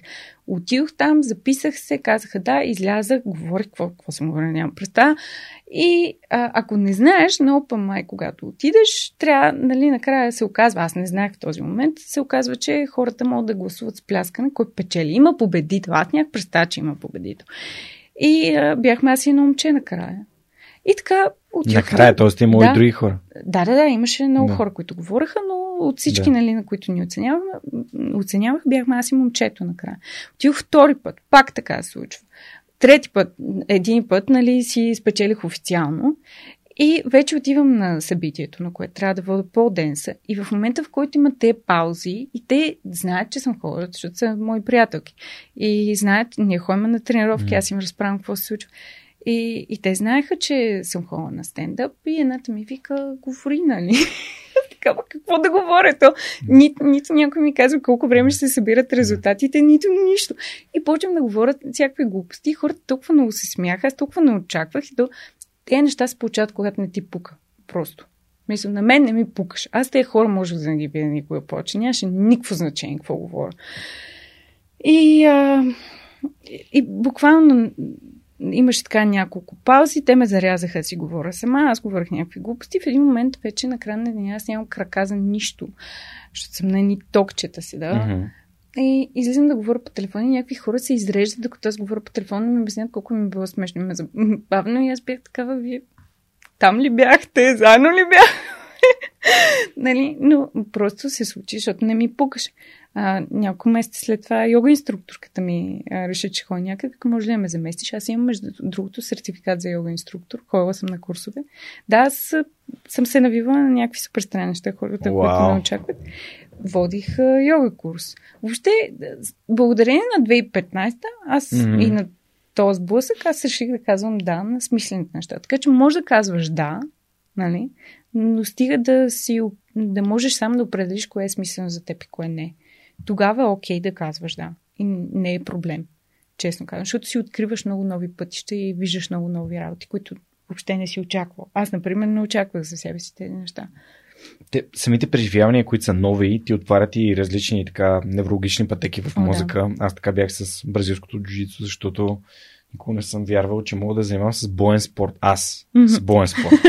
Дет съм най-хрисимият човек на света и всъщност това ме научи на много, много, много неща. Mm-hmm. И ми отвори нови приятелства, както и преди малко си говорихме контакти, нова мрежа. Да. Те спортовете го да. правят наистина. Не само спортовете. А, но спортовете да, и, конкретно. Йогата просто... и навсякъде, където имаш друг социален кръг, да. Това създава контакти и готина мрежа от приятелства. Аз до ден днешен продължавам работно да се виждам с хора, с които съм ходила на салса преди толкова години. Което а ти си е... ходила и на салса. И на салса съм ходила, да, и това е... това е страхотно, защото просто... Сигурен съм, че ще пропуснем нещо днес. Исках да ти кажа, че буквално преди няколко месеца ми се случи да трябва да търся а, пиарски контакт. Да. И аз звъна съвсем сериозно за нещо работно, нали? Казвам здравейте, така и така, Валиния Янчева се обажда и отсреща чувам името и а ние сме ходили на Саусен. Вержи ти си! И тогава разговорът е коренно различен да, така е. просто. Но такива неща помагат. Добре, аз м- искам, не знам защо тук си записах психолог и си го подчертах за този психолог в училище, mm-hmm. а тъй като напоследък нали, един от предишните ми гости беше Юлика Новкова, на Неда Майка и Елена Николова също е гостува в подкаста 94 епизод. И а, ролята на психолозите е много, така според мен, важна, когато имаме такива вътрешни емоционални състояния и а, проблеми. В твоя случай, реално, този психолог се е появил училищния, когато си имал нужда да вземеш да. важно решение. Да, наистина, чист късмет. Да, и, и всъщност какво от, от неговия подход ти помогна да, да се вслушаш новите? Защото това е непознат човек, тотално извън твоя контекст, той не знае какво обичаш, не знае нищо и просто Тя просто постави нещата много точно. Тя се обърна и каза, аз ще ти кажа, ти ще дойдеш утре. В смисъл, тя ми го нареди, разбираш ли? Тя не ми даде много избор mm-hmm. да ми каже, ами помисли сега, имаш 15 минути, кажи ми днес или утре. Тя ми каза, аз ще ти кажа сега, ти ще се върнеш утре. аз просто го направих. Мисля, тя, а, тази жена е имала много повече опит. Нали? От, и от мен и теб към заедно до момента, защото тя най-малкото общува с деца. Там психиката е много, много деликатна. И според мен наистина знаеш какво прави. Или ако не е знаела, не знам, имали сме много късмети двете в този ден. Нямам представа, наистина. Но това е което при нея, което много ми повлия. Тя просто обърна каза, казвам ти сега, ти се връщаш утре. Велико. Добре, а, нека да отидем към подкаста. Според мен това е едно от най-така интересните неща и ти съвсем в началото, като започна да го описваш, вече ми стана интересно да те питам а, конкретни така, въпроси за този подкаст. Нека да, да, да почнем пак. Жоро, mm-hmm. приятел, се появява и казва искам да правим подкаст. Да. Или защо не направиш подкаст? Как да. ти го, как ти го ами предложи? Така го каза. Той просто, аз бях малко разочарована а, по време на магистра. А, аз бях започнала да правя семинари с а, марки mm-hmm. още по време на университета. За фотография? Да, за фотография. И тогава м- аз видях, че много ми... Още в университет, честно да ти кажа, видях, че много ми е спокойно да говоря пред хора. Мен това изобщо не ме притеснява, но сме такова удоволствие. Подкаст така изглеждаш. Много се радвам. И, и, и просто в, в първия ден, в който се изправих в университета пред една огромна публика, трябваше да изнасяме презентация. Аз никога не го бях правила преди това. И когато застанах пред всички хора, защото другите колеги, нали, казали, аз много се притеснявам, беше абсолютно тази. Аз мисля, никога не съм го правила, аз не знам дали трябва да се притеснявам. Може да е ужасно, може да е чудесно, няма за какво се да си хъба емоциите да, предварително. Имаш още една супер сила, освен това за времето. Това за притеснение. Според мен това, че просто много не ми пука. И, и като застанах пред всички и си казах, окей, Вержиса, или заставаш пред всички и си готвиш граматиката брутално, или заставаш пред всички и просто видим какво ще стане. И застанах пред всички, погледнах ги, те бяха една аудитория от поне 60 човека, погледнах ги и си казах, днес имам много готино нещо да ви разправя. И просто почнах и им говорих и, и от този момент нататък аз знаех, че това не ме притеснява. А, аз между другото и в училище имах такива подозрения, защото преди гимназията тък му бяха направили един такъв а, клуб, ученически театрален. И аз много исках да участвам. Няма представа защо. Обаче много исках. И се записах, помня, че беше за Питър Пан. Това беше голяма глупост тогава, защото ако това момиче го гледа, то запише ми е много смешно, но тя беше направила цялата организация, нали, така, и беше много влюбена в едно момче. И то естествено беше Питър Пан. И познай кой беше Уенди. Нали от три пъти. А иначе си имаше аудишен, всичко си беше как трябва. Аз толкова много се нервирах, защото ми изглеждаше толкова детско в тази ситуация. Сега го разбирам, нали? Смисъл, тя го е харесвала, искала е там да се доближи по някакъв начин, но тогава ми изглежда супер детско и ме слушаха русалка и аз просто се обърнах и казах, служите си там една риба и не ме занимавайте и си тръгнах, което беше толкова зло. но го направих. и си тръгнах и някакси от този момент изобщо не ми пукаше оттам да сетне. И с презентацията в университета не се вълнувах. И в един момент, когато имах възможност да правя такива семинари пред публика, аз ядях информация ежечасно за фотография. Мисля, всичко, което излиза, аз го знаех. Всичко, който пусне ня... някакъв а, урок, нещо в YouTube, макар че по това време, нали, в YouTube нямаше толкова много неща. Аз го консумирах с някакво безумно желание. И, и нямах търпение да го споделя. Аз никога не ме е притеснявало, че ако ти кажа аз какво правя и ти го кажа стъпка по стъпка, че някой ще дойде и ще го направи също. То няма да стане същото. В смисъл, дори и с теб да, да си сменим в момента местата, няма да стане свърх човек. В смисъл, ще стане някаква yeah. верженска версия, но няма да е това. Защото просто всеки е супер индивидуалност и, и всеки го носи това нещо. Ам... Неговото. Нещо. Именно. Mm-hmm. И, и затова мен никога не ме е било страх да казвам точно какво правя и как го правя. И като стана това с семинарите и workshopите, и аз, аз казвам всичко. В смисъл, който и да, каквото и да ме пита, ако, да. ако знам, ще ти кажа. Сега, ако ме питаш а, на колко милиметра си слагам светлината, човек, това не мога да ти го кажа. Аз никога не съм го мерила. Нали? Трябва да го знам, за да мога да ти го кажа. Ам, но никога не ме е притесняло да споделям и, и така се случи и с тях. И когато вече дойде идеята при Жоро за, за подкаста, ме ме притесняваха други неща. Ме, не ме притесняваше това, че ще споделя. Притесняваше ме по-скоро това дали ще имам време. Добре. Притесняваше ме по-скоро дали ще има а, хората, дали, гостите ми дали ще се съгласяват. Мгм. А, е, такива неща ме Как? тревожат. Съгласяха ли се? Абсолютно. И то някакви невероятни имена, които дори години след като започна подкаст, аз не очаквах, макар че имахме толкова епизоди, нали, примерно. М. И а, пиша и си казвам, «Ало, аз ще пиша все пак на този човек. Но хората са невероятни. Мисъл, това, което аз и ти си мислим, въобще не е това, което се случва. Ме ми се е случило да пиша на, например, на мейкъп артист, имаше Минкси Лайт и в момента, в който и пишех, и аз бях тук много ми се искаше да дойда като гост. Ама много, наистина. А, изглежда ми толкова готина, толкова различна. И пиша, праща ми имейл и зарязвам, нали? продължавам си върша други неща. И в момента, в който получавам аз имейла от нея обратно, че е съгласна, аз съм с а, Жор в този момент. И в момента, в който го получавам, прочитам го и започвам да пища като малко дете. И всичко точно, уредихме си срещата, правим подкаста и, и аз си казвам, видяха, че е много готина. Нали? М. Знаеш, някои хора се усещаш и може да им кажеш. М. И казвам, викам, «О, аз толкова много исках да си ми гост. И тя вика, абе ти не знаеш аз колко много исках да съм ти гост. Аз като ти видях имейла, вика. И в този момент си бях в леглото и като го получих и като започнах да пища и да скачам, и моят приятел снима, гледа и мен ми стана толкова смешно. Защото, нали, аз съм се притесняла да й пиша, тя пък е искала, не, не ми е писала да се предложи, нали. И много е, много е странно. А, Взаимно. обаче, много е взаимно, да. И, и по някой път не подозираме просто какви хора и какви имена ще ни се съгласят на, на странните идеи. Аз до ден днешен се у- изумявам. Колко епизода имате? Ми, не знам, аз, аз не, не, не, не мога като теб. В смисъл, изумяваш ме всеки път, като кажеш, този човек ми е бил в този епизод. Някой не път вече така. ги забравям, повярвам. Значи вече са над 230 и а, има моменти, в които вече не съм сигурен кой точно кой епизод ми е бил. Аз помня, ако минем конкретна бройка, помня, че сме имали 350, Браво. не знам колко са точно, Браво. но имаме над 350 епизода.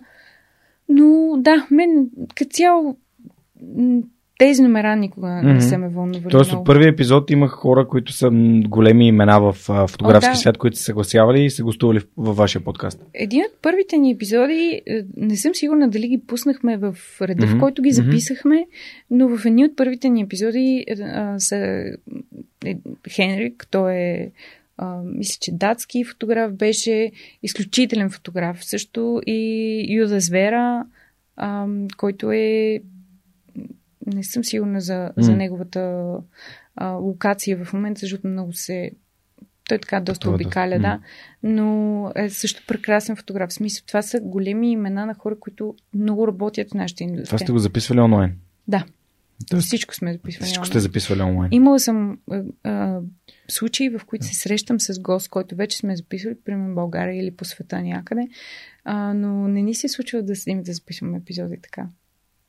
Ами, за мен енергията е много важна. Да. И, Факт. и това е нещо, което дава допълнително м- съдържание и стойност към самия епизод. Добре, да те върна на момента, в който вие имате няколко епизода записани. Какво ти е в главата, за да не пуснете една година тези записани епизоди? Че си мрази гласа. Че си мразиш гласа. Знаеш ли колко хора са ми го казвали това? Като ме питат какво е първото нещо, което трябва да направя, ако искам да направя подкаст, аз им казвам нали, да запишат нещо. И повечето хора ми казват, гласът ми е ужасен, Да. да. изобщо не го харесвам.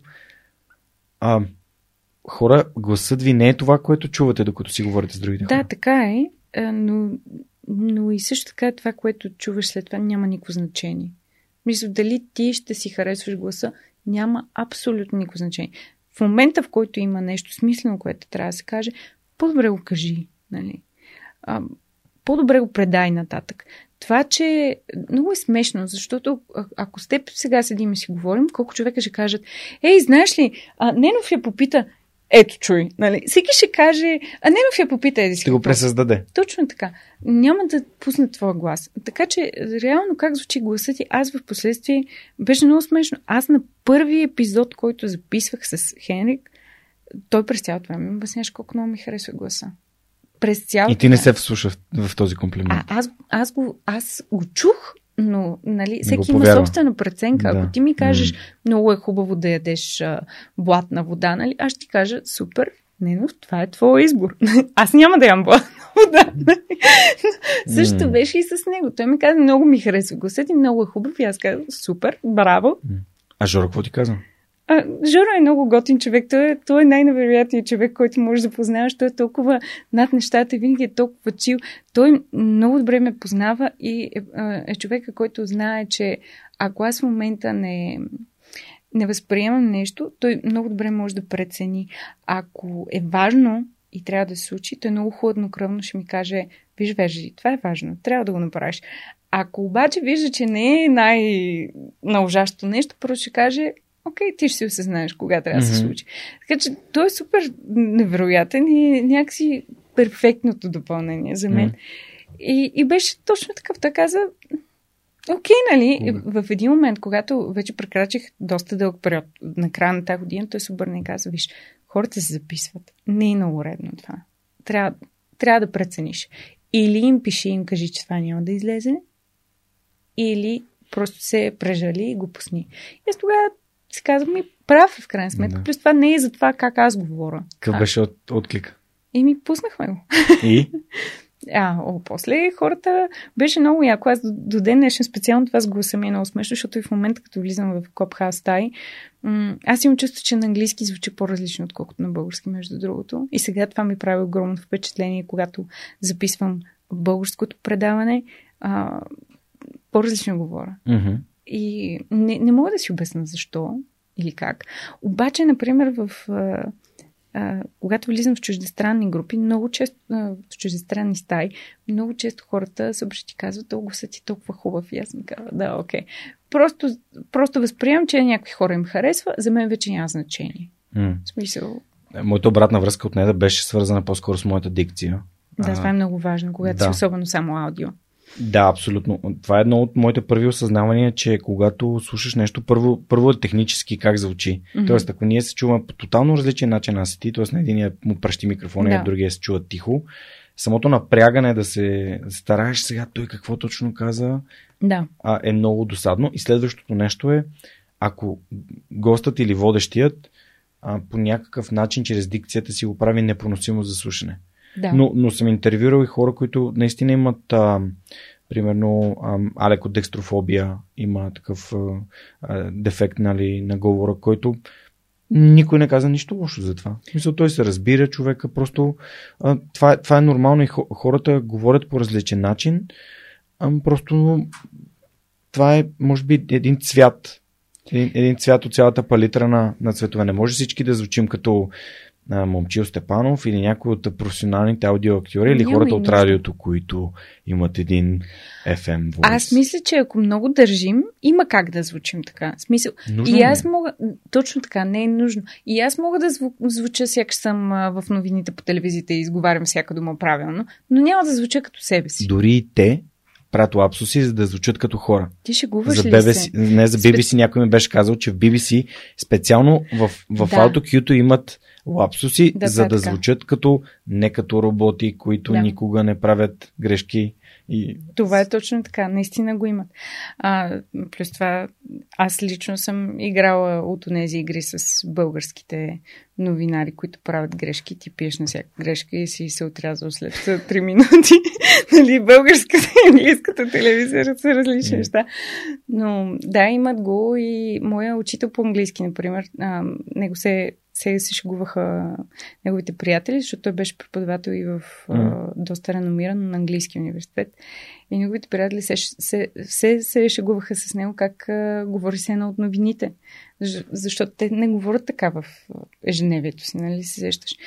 Така че аз а, не, не изпитвам нуждата да изговарям всички думи правилно, просто защото не го правя в ежедневието си. Не, че не обичам езика, напротив, обичам езика. Аз имам много конкретно мнение за езика.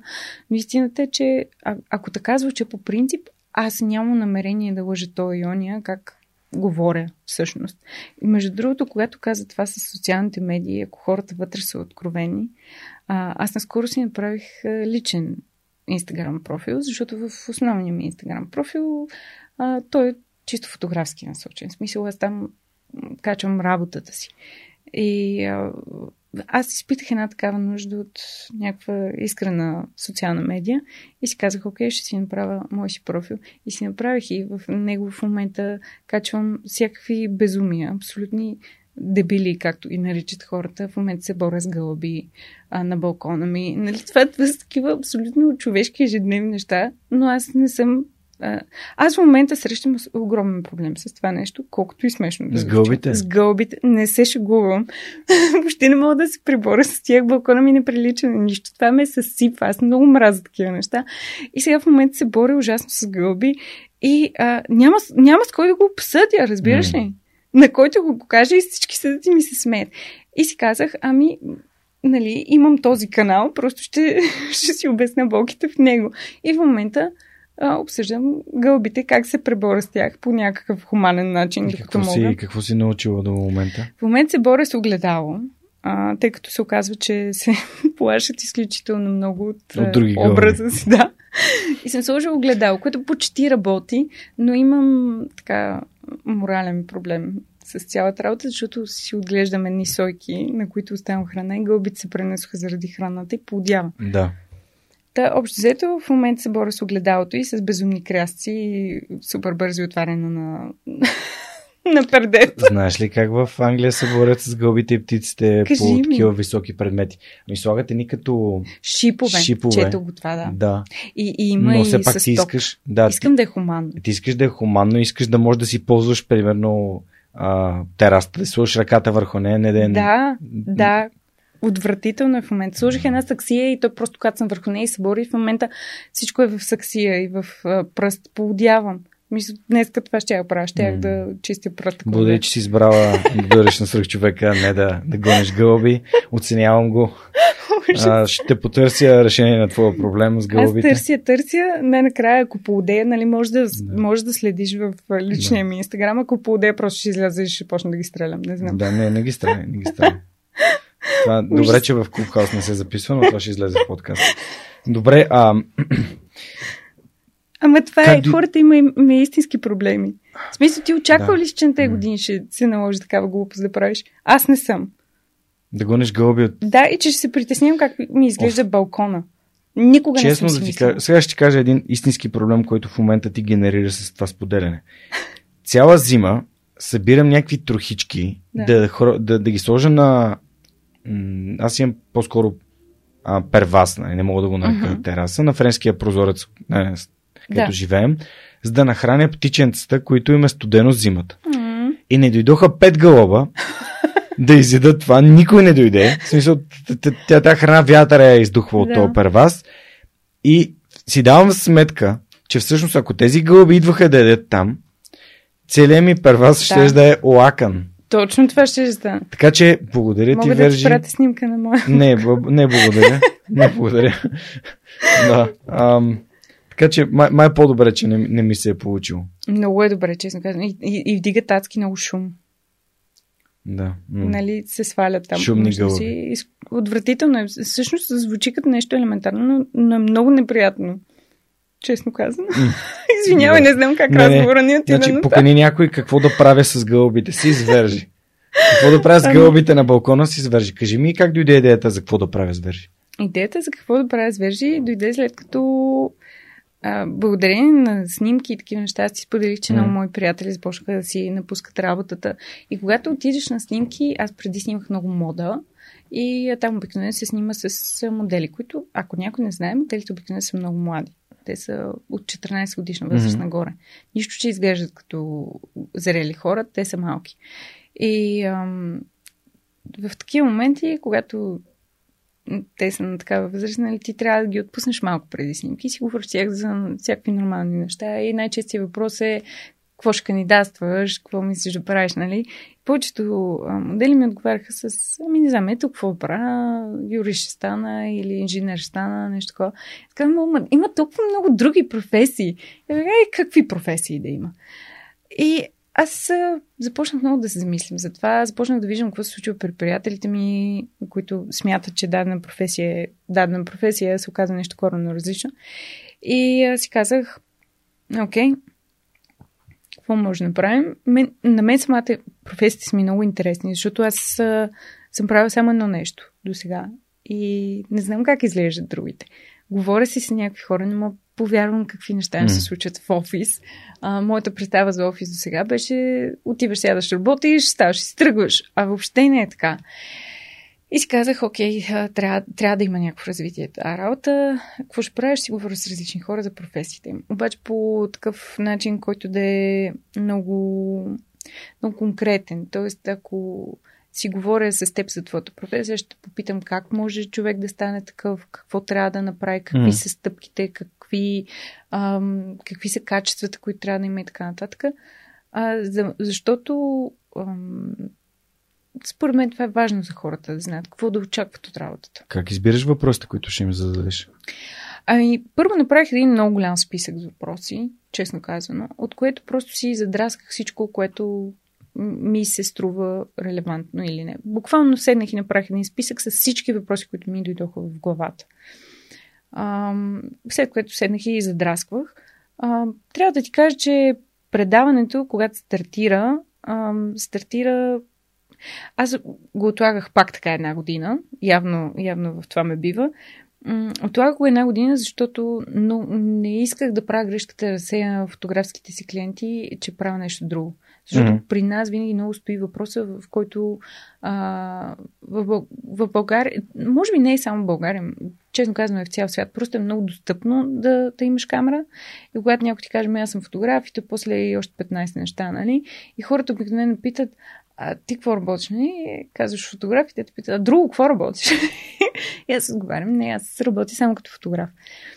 И си стигнал до, до това ниво, където си само фотограф, изведнъж ако тръгна да им казвам и също така им и предаване за професии. И си казах, много ще ги объркам, не искам да го правя. И така го отлагах една година. В един момент дойде коронавируса. И аз казах, окей, сега е перфектен момент, просто започвам защото нали, те ни спряха снимки и така нататък. И аз просто видях, че имам времето сега да го започна и си казах, окей, започвам го. И а, по повод въпросите и за въпросите, а, пробвам, експериментирам, някои интервюта ми се получават много дълги, после започнах да имам фидбек, че м- когато е много дълго, хората трудно могат да гледат в YouTube, защото аз съм се съсредоточила главно в YouTube. А, излизат и под формата на подкасти, но за мен YouTube е основното защото е предизвикателство за мен. Аз знам как се прави аудиоподкаст, а, а сега експериментирам с видеото и ми е много интересно. И затова за мен в момента основното е видеото. И затова сме в YouTube. А, много се чуехме как да, да го кръстим. Аз а, така пак поради това, че не искам да разсейвам хората, обаче пък искам да пробвам други неща. Не искам да правя само едно. Животът е толкова кратък. Искам да пробвам всичко възможно. Mm-hmm. И а, си казах ми какво, как да го кръста, как да го кръста и след това как, какво да правя с вержи. И от какво да правя с вержи, после се развиха някакви допълнителни рубрики. А, първо въпросите бяха много, после започнах да ги редуцирам. Сега си имаме една структура, която следвам и мисля, че е така оптималния вариант в допълнение към него, защото аз много държа да не, е, да не сме хората с костюми, да не е супер сериозно. А... Zoom записвате? Не, не. Записваме с една схема, която за да не ангажирам безкрайно зрителите, после ще ти обясна в допълнение. Но онлайн записвате? Онлайн записваме, okay, да. Ами, отделила съм място, но тъй като го гледат много млади хора, гледат го голяма част от публиката е хора в гимназия не, не ми се искам да им давам лош пример. И в началото казах, че докато е пандемичната обстановка, okay. ще записваме онлайн. Добре, ако гледате това, ние ви даваме лош пример в момента, знаете. не, не, не, не даваме лош пример. Шигам, защото ти не си обещал. Аз много, много да. държа, дам ли обещание е. да го изпълня. Да. И в talk началото... Walk the да, talk. точно така. И в началото бях казала, ще го случваме онлайн, докато е пандемия. Не подозирах, че пандемията ще е толкова дълга. А, и много от гостите казват, бе, нали, знам къде ти е студиото, деше да...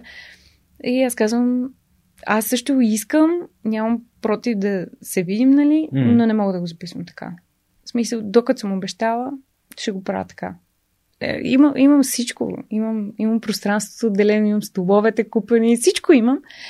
Но за сега ще продължи така. А, пък и, има и позитиви, защото пък гостите разполагат със собственото си време. Няма нужда да, да идват и да се връщат. И така. Но има и негативи. Има и негативи, да, разбира се. Най-вече от към техниката. Всичко е така. Техниката съм я, съм я насмогнала, mm-hmm. честно казвам. Не, не ми Тоест ти изпращаш микрофона? Изпращам, да.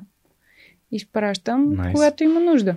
Да, Някой да. път няма нужда. Ако хората са с, а, а, с достатъчно собствена техника, нали, зависи от човек, който. Да, е да, да, абсолютно. Няма нужда.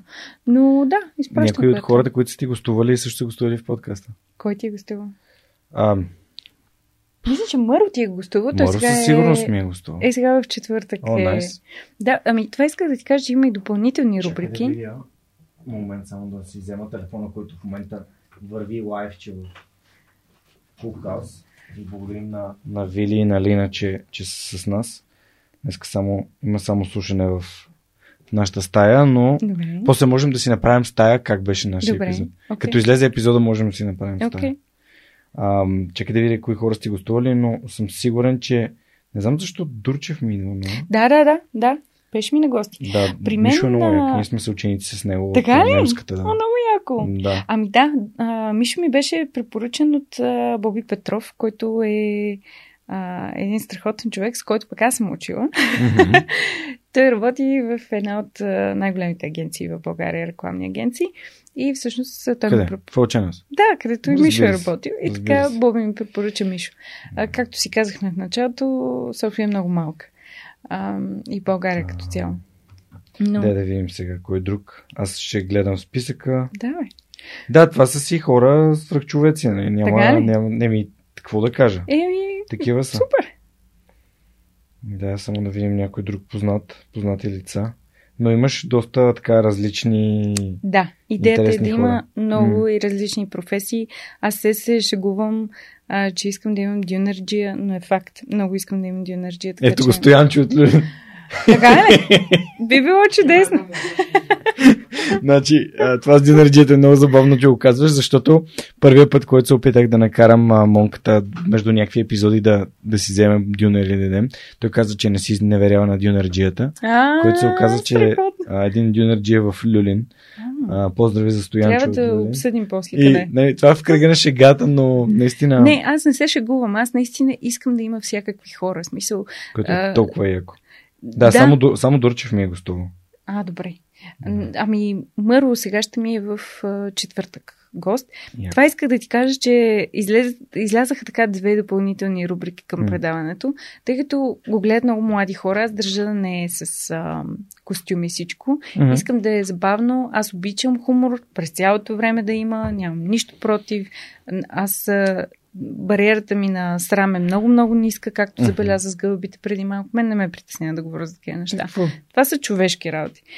И а, съответно имам една рубрика, в, които, зада- в която задавам абсолютно нелепи въпроси Да. на гостите. Какви са нелепите въпроси? Задай ми нелеп въпрос. Давам ти пример с Михайла Филева, например, и попитах какви сърми предпочитат. Тя каза, че никога не Какви сърми предпочита? Да, зелеви или с...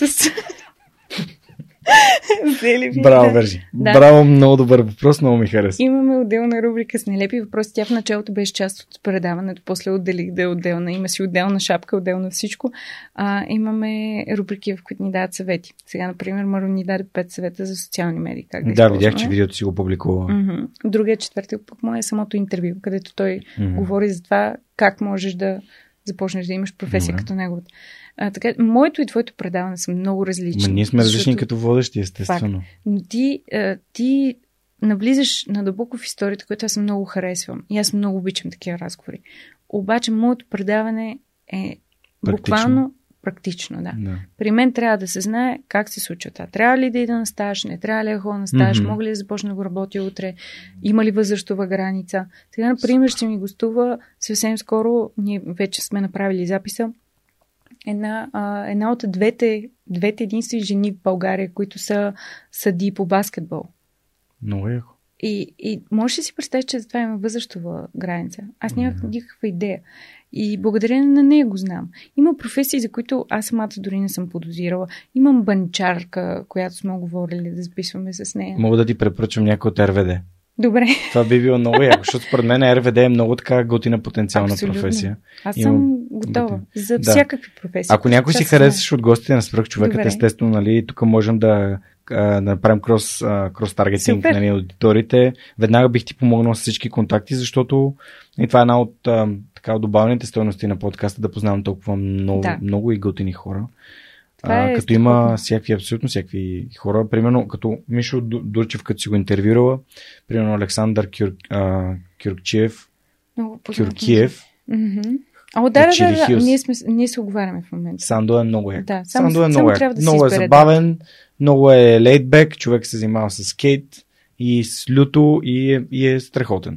Само си оговаряме дата с него Да. в момента, трябва да ти кажа. Разгледай ми гостите и кажи тези, Добре. тези, тези, Добре. както кажеш. Ами супер, то готиното е, че Да. когато... И да поканиш някой учен. Днеска Много преди. искам учен. Днеска, точно преди ти да дойдеш тук, на гости им беше доцент доктор Камен Козарев, който е Ти хелиофизик. Много як Да. човек. Много Много, як. як. А, и доцент Милена Георгиева също е много готина, която занимава с молекулярна биология. О, а да, между другото, с нея се запознахме си покрай Клабхаус. Да, Да. тя беше в една, бяхме в една стая. Много е яка. Много Тази е жена толкова много ме впечатли. Аз, аз се шегувам, че Ти постоянно... слушал ли си епизода с нея? Не, не съм. 170 епизод. Добре, Дето, благодаря ти. Спомням си даже много. Ще я потърся Да. по име. Аз няма да успея така да яка. запомня. Но а, аз се шегувам постоянно, когато съм в Клабхаус, че или готвя, или ям. А, просто тази жена спрях да правя каквото и да е, за мога да слушам. Викнах Жоро от другата стая. Просто жестоко. Много ми хареса. И, и така ме накара да се почувствам толкова яко, че всички млъкнаха, за да я слушат. Много ми хареса, наистина. Буквално да. А, буквално все едно науката ти говори на разбираем език и тя е толкова, толкова внимателна, толкова Да. е ам, как да кажа, неагресивна с, с, с мнението си. Просто, а, просто, е, просто е вау. Наистина е вау. Един от най-така вау моментите на подкаста до тук. Ако мога да, примерно да кажа 5-6, които са били абсолютни вау, примерно Теодосия Теодосиев, учител Тео от Казалък, естествено. Това ми е най-гледаното видео в YouTube. Четири пъти повече от всяко едно друго видео, при условие, че е разговор без видео. О, браво. Тоест там е само аудиото. Уча? И, и, и това аудио е слушано, Да, не, не мога да кажа гледано, 9000 пъти, много което яко. не е много, но пък а, Ами не, е- не е малко, но защото... се натрупва, като имаш 230 епизода. Да, но и на фона на това какво се гледа в България, М. също е О, много да. важно. О, да, това, е толкова, това ми е толкова голяма тема. Ами, според мен хората се отварят на много теми. Аз всеки път, между другото, напомням, напомням и сега на хората, които те слушат Мгм. и гледат. А, страхотно е да получавам този фидбек за какво да правя с. Наистина ми носи супер много удоволствие да разбирам, че им е важно на хората. Но също така не трябва да забравяме, че в 21 век а, всичко малко или много се, се движи от това колко гледаемост има, колко слушаемост има. М. Така че за всички хора, които пишат и казват, хей, какво да правя с вержи е страхотно, нали, първи го по-често.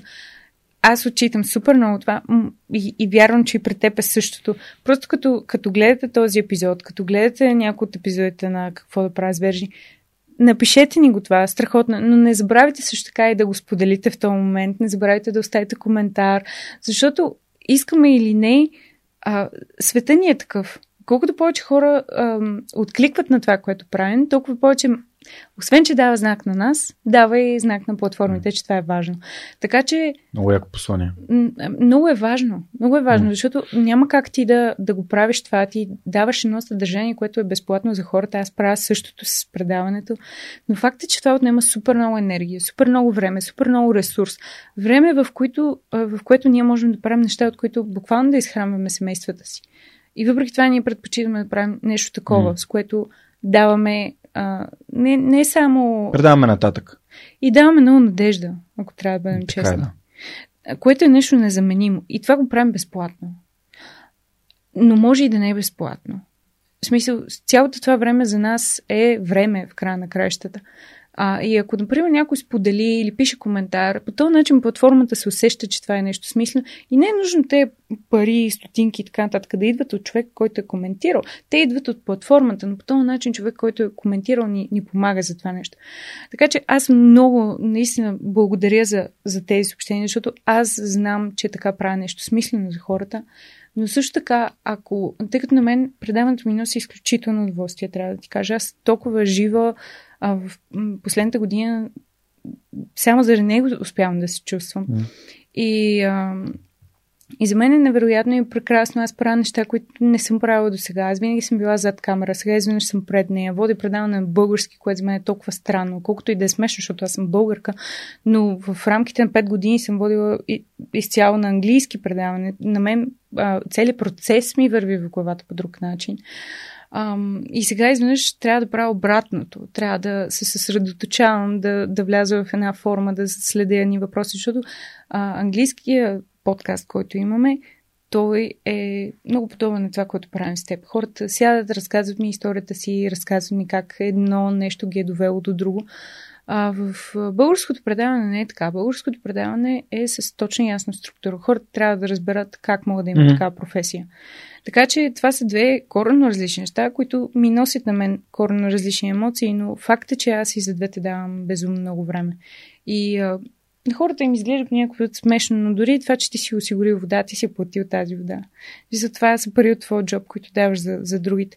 И а, мисля, че а, в момента хората никак не са глупави, така че смятам, че в момента, в който разберат много хора, просто не знаят, че толкова елементарно нещо като коментар или лайк или сабскрайб или каквото и да е толкова дребно. Това да го споделят на собствената си страна, да споделят този епизод.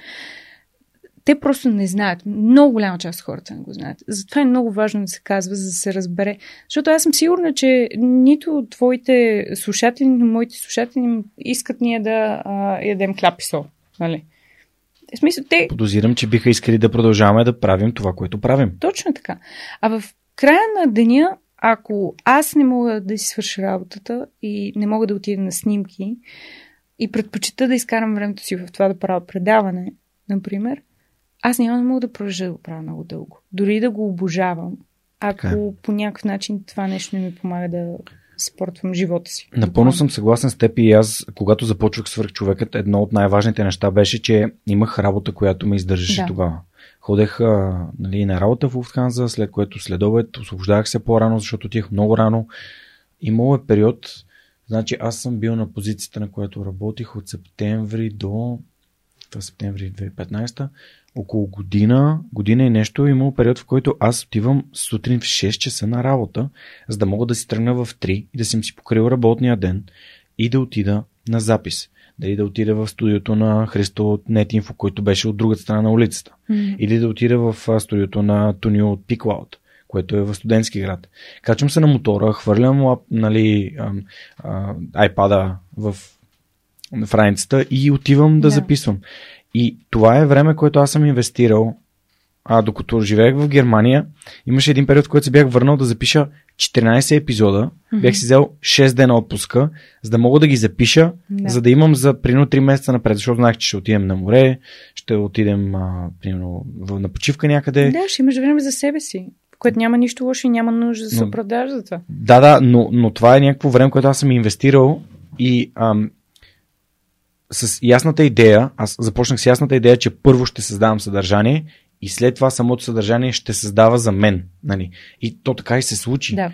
А тела се появиха на 158 епизод. Те се появиха горе-долу лятото на 2 8, а, на 2019. Сами лятото на 2019. Ти не, да, ти не ги да. Аз, аз бях твърдо решен, че няма да търся компании, които искат да, а, да помогнат на свръхчовека и да, да рекламират, да се позиционират. И знаех, някакси вътрешно знаех, че ще дойдат компаниите, които харесват това, което правя, вярват в това, което правя и се асоциират с него. Тоест, не исках да правя продажби на хора, които трябва да те първо да обяснявам да. колко важно за, за екосистемата и заобщо за България, за обществото е да има подкаст, който се говори за положителните примери. Защото успелите ги има като медиа. Да. Нали? Но подкаста е, е формат, който ти позволява ти да живееш в примерно а, в Силистра, да нямаш средата на, на, на хората, които гостуват в свръхчовека, но да се докоснеш до нея, слушайки това нещо. Или където и да живееш по света. Имам, а, имам слушатели и патрони в Детройт, в Сан Диего, а, в, а, в Норвегия, а, в Австрия, в Виена. Имам, имам, имам патрони абсолютно от, от, от целия свят. Mm-hmm. Но тях нямаше да ги има, ако в момента, в който реших да напускам, не бях казал хора, ако искате този подкаст да го има, аз напускам работа. И да. сега ще занимавам с подкаста, и с Lift. Нали? Това Да, са двете да. неща, които ще правя и а, благодарение на тези хора аз минах през COVID. Защото това са над, Да, над да, да. 150, вече почти 200 души, които регулярно правят малки но дарения от сърце. То това е смисъл. Може да е, може да е буквално долар, два, нали, М. както е. Но Да. като се съберат 2000 човека с по долар, два, ти можеш преспокойно да инвестираш и от тук нататък да градиш, което е много важно. М. А по някой път хората и на мен са ми казвали, особено в такива сухи периоди, това много го започваш да го цениш. Дори просто като фриленсър. А, по някой път хората са ми казвали, ами аз много исках да се обадя, обаче ми беше надолу, защото нямах достатъчно... Нямах как да инвестирам в това нещо.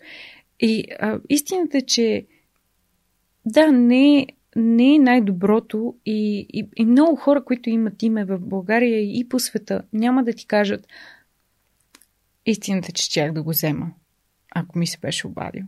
Много хора ги е срам от това. Няма нищо срамно. В Смисъл, факт е, че от началото на тази пандемия всички артисти, за- забелязваше какво ти прави. Аз не искам да навлизам в никакви М, политики м. тук, а, но искам да, да подчертая само нещо. Прави ли ти впечатление, кой най-много обяснява защо всичко се затварят? И, М. да. Без да споменаваме нали, М. коя индустрия, факт е, че тази индустрия обикновено не, не разчита на, на финансите, които ще получи от това, което прави. Мгм. Същия момент е факт, че много фриленсъри и хора, които а, разчитат на труда си, за да могат да изкарат, не става дума въобще за тях. Един единствен човек, видях интервю с него, това беше 100 кила, Явор тогава се обърна и каза, нещо трябва да се направи за нас. Това не е нормално. И те го попитаха, ами какво нали да е това нещо? И той каза, просто ни спрете данъците. Което е така. Мгм. Не може да има месеци, в които аз да получавам 0 лева и да трябва да извадя от джоба си 250 лева. Мгм. Някакси не е, не е редно. Така че дори такъв дребен тип помощ е от огромно значение. Мгм. И ева на, на патроните ти за това нещо. Мгм. Защото, но, но е много важно хората да разберат, че дори да, дори да не могат да отделят толкова дребна сума, защото в момента всеки трябва да Мгм. разбира, че не всеки има възможността. Лайк, споделяне. Първото нещо, да, това би било е огромна достатъчно. подкрепа, абсолютно да. А, първото нещо, което направих миналия април, защото ние буквално с теб записваме на 14 март, т.е. една година, един ден след онзи Да. е, локдаун, онзи петък. Всъщност беше да напиша един пост в групата, в която съм събрал всички патрони, всички хора, които са подпомогнали свръх човека или хората от, и хората от екипа, които също са вътре, тъй като те влагат времето си, енергията Да. си. А, и написах хора, предстоят трудни времена. Ако нещо се случи, вие винаги ще бъдете в тази група и групата винаги ще застане за вас, ще ви помогне с каквото може. Ако нямате финансова възможност да, го, да подкрепите проекта, спрете я. Вие винаги ще бъдете третиран като един от нас. Защото за мен дали един човек е дал 5 долара или а, 200 лева, той в един момент ам, живота му, ако е в тази среда и средата му помага и го развива, Да, той ще спре да бъде финансово а, така зависим и ще започне да става все по-финансово независим, тъй като средата е положителна, подкрепеща, дава идеи, а, прави нови контакти, нови срещи. Има много хора от групата, които са си намерили интересна работа. Мгм. И хора от екипа, които си намерили работа на, на много готини места и правят нещата, които обичат. Така че един вид тази подкрепа, тя не е само подкрепа в моят проект, тя е подкрепа в общността, която развиваме. Точно така, да. Има, има много неща. Просто подкрепата, както казваш, ти не се измерва винаги в финансови. Да, така е. Но и това е важно. Да, важно е и особено пък за обратната връзка, когато имаш проект, който искаш да развиваш, е важно да питаш хората, които са ангажирани в него.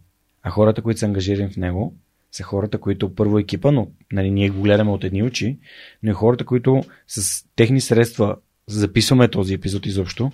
А, и аз изобщо мога да си плащам найема благодарение на Да. тях, за което съм им безкрайно признателен. А, тези хора имат право на мнение. И тяхното мнение е най-важно, защото а, взел съм си го от някъде и никога няма да спра да го, да го напомням. Някой да каже, а, а, нали, пусни анкета. Пусни анкета, но не на всички. Пусни Да. анкета на The Check Writers. Това е защото хората, важно. които дават 5 лева, 2 лева, няма значение. Те дават от собствения си джоб. Това са пари, които те са изкарали със собствения си труд и когато те ги дават и ги дават ам, нали, безвъзмезно, жестна подкрепа към това, което, което правим, това, че аз им дам нещо в замяна е а, най-малкото, което мога да направя за тях и моята цел винаги е да дам много повече от това, което те дават. се. Е, всъщност те ти дават най-добрия, най-добрите съвети. Ами, трябва да ти кажа, че ние имаме такава група с хората, които моментално започнаха да слушат какво правят звери. Те не са патрони, аз mm. не изкарвам нищо mm. в момента от предаването, което не значи по никакъв начин, mm. че нямам намерение. Бих се радвала изключително, защото влагам адски много енергия и време. Но с тези хора, които просто моментално повярваха, моментално шернаха, mm. те директно писаха, инволвнаха се в първата секунда. Mm. Имаме такава една група, която я наричаме група като тайно племе сме си вътре, защото само ние си знаем. А, всеки естествено може да стане част от нея. Това не е нещо толкова ексклюзивно, но вътре сме хората, които аз примерно задавам въпроси на, на, на слушателите, предварително преди един гост. Mm-hmm. Това го правя отскоро, между другото. Не е нещо, което правя от 100 000 да. години. А, и издължително питам в Инстаграм, издължително питам в групата. Разбира се, с превеса въпросите от групата. Mm-hmm. Тоест, ако аз виждам, че в момента предаването трябва да съкрата нещо от него, защото става примерно много дълго, ще съкрата въпросите от Инстаграм. Mm-hmm. Разбира се, ако има някой супер добър въпрос mm-hmm. там, естествено, че ще остане. Но с превес, разбира се, хората, yeah. които са постоянно вътре. Защото те знаят всичко. Те знаят буквално като всякакви елементарни глупости, когато, например, тичам преди интервю, защото съм някъде друга да и пиша в групата хора, закъснявам, нали. А, знаят, когато, примерно, още не ми се е аплоднало видеото, защото съм го едитвала буквално до последната секунда и а, бъфъра на YouTube mm, още не е готов с обработката и видеото, примерно, трябва да е 6.15 на линия, обаче вече е 6.20 и още го процесва и аз им пишете такива, окей, всички стискаме палци, нали, отдолу има с коментара на хората, mm. как се молят на всички богове да, да готово след малко видеото. Има а, просто всякакви е такива елементарни неща. Подкрепа. Но те ги знаят. Да, Абсолютно. да, което ми е много важно. И, важно и, е за мен. И, и понякога, за мен, това е нещо, което наблюдавам много, е, че хората толкова много се обграждат от сериозност, сериозност, нали, всичко колко е работ. Даже в Clubhouse, аз понеже ти знаеш, правя една такава група, една такава стая за кино и сериали. И влезе едно момче преди миналата седмица и не тази, в която беше ти, а предната. Значи е било по-миналата седмица. И той това каза, вика, аз само като видях тази група и веднага вика иска да вляза, защото просто аз, когато съм в Клабхаус, говоря само за работа. Обаче, вика, като съм си вкъщи, съм на домашен офис и правя само работа. Mm-hmm. И, и, и целият ми живот става работа, работа, работа. И казва, затова имам нужда от малко разнообразие.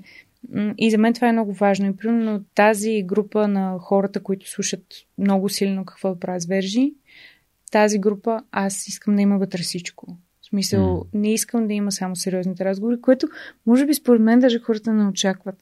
А, очакват според мен да има сериозни разговори. Аз може би изнасям смущение, даже по някой път, като напиша хора, закъснявам. Mm. нали?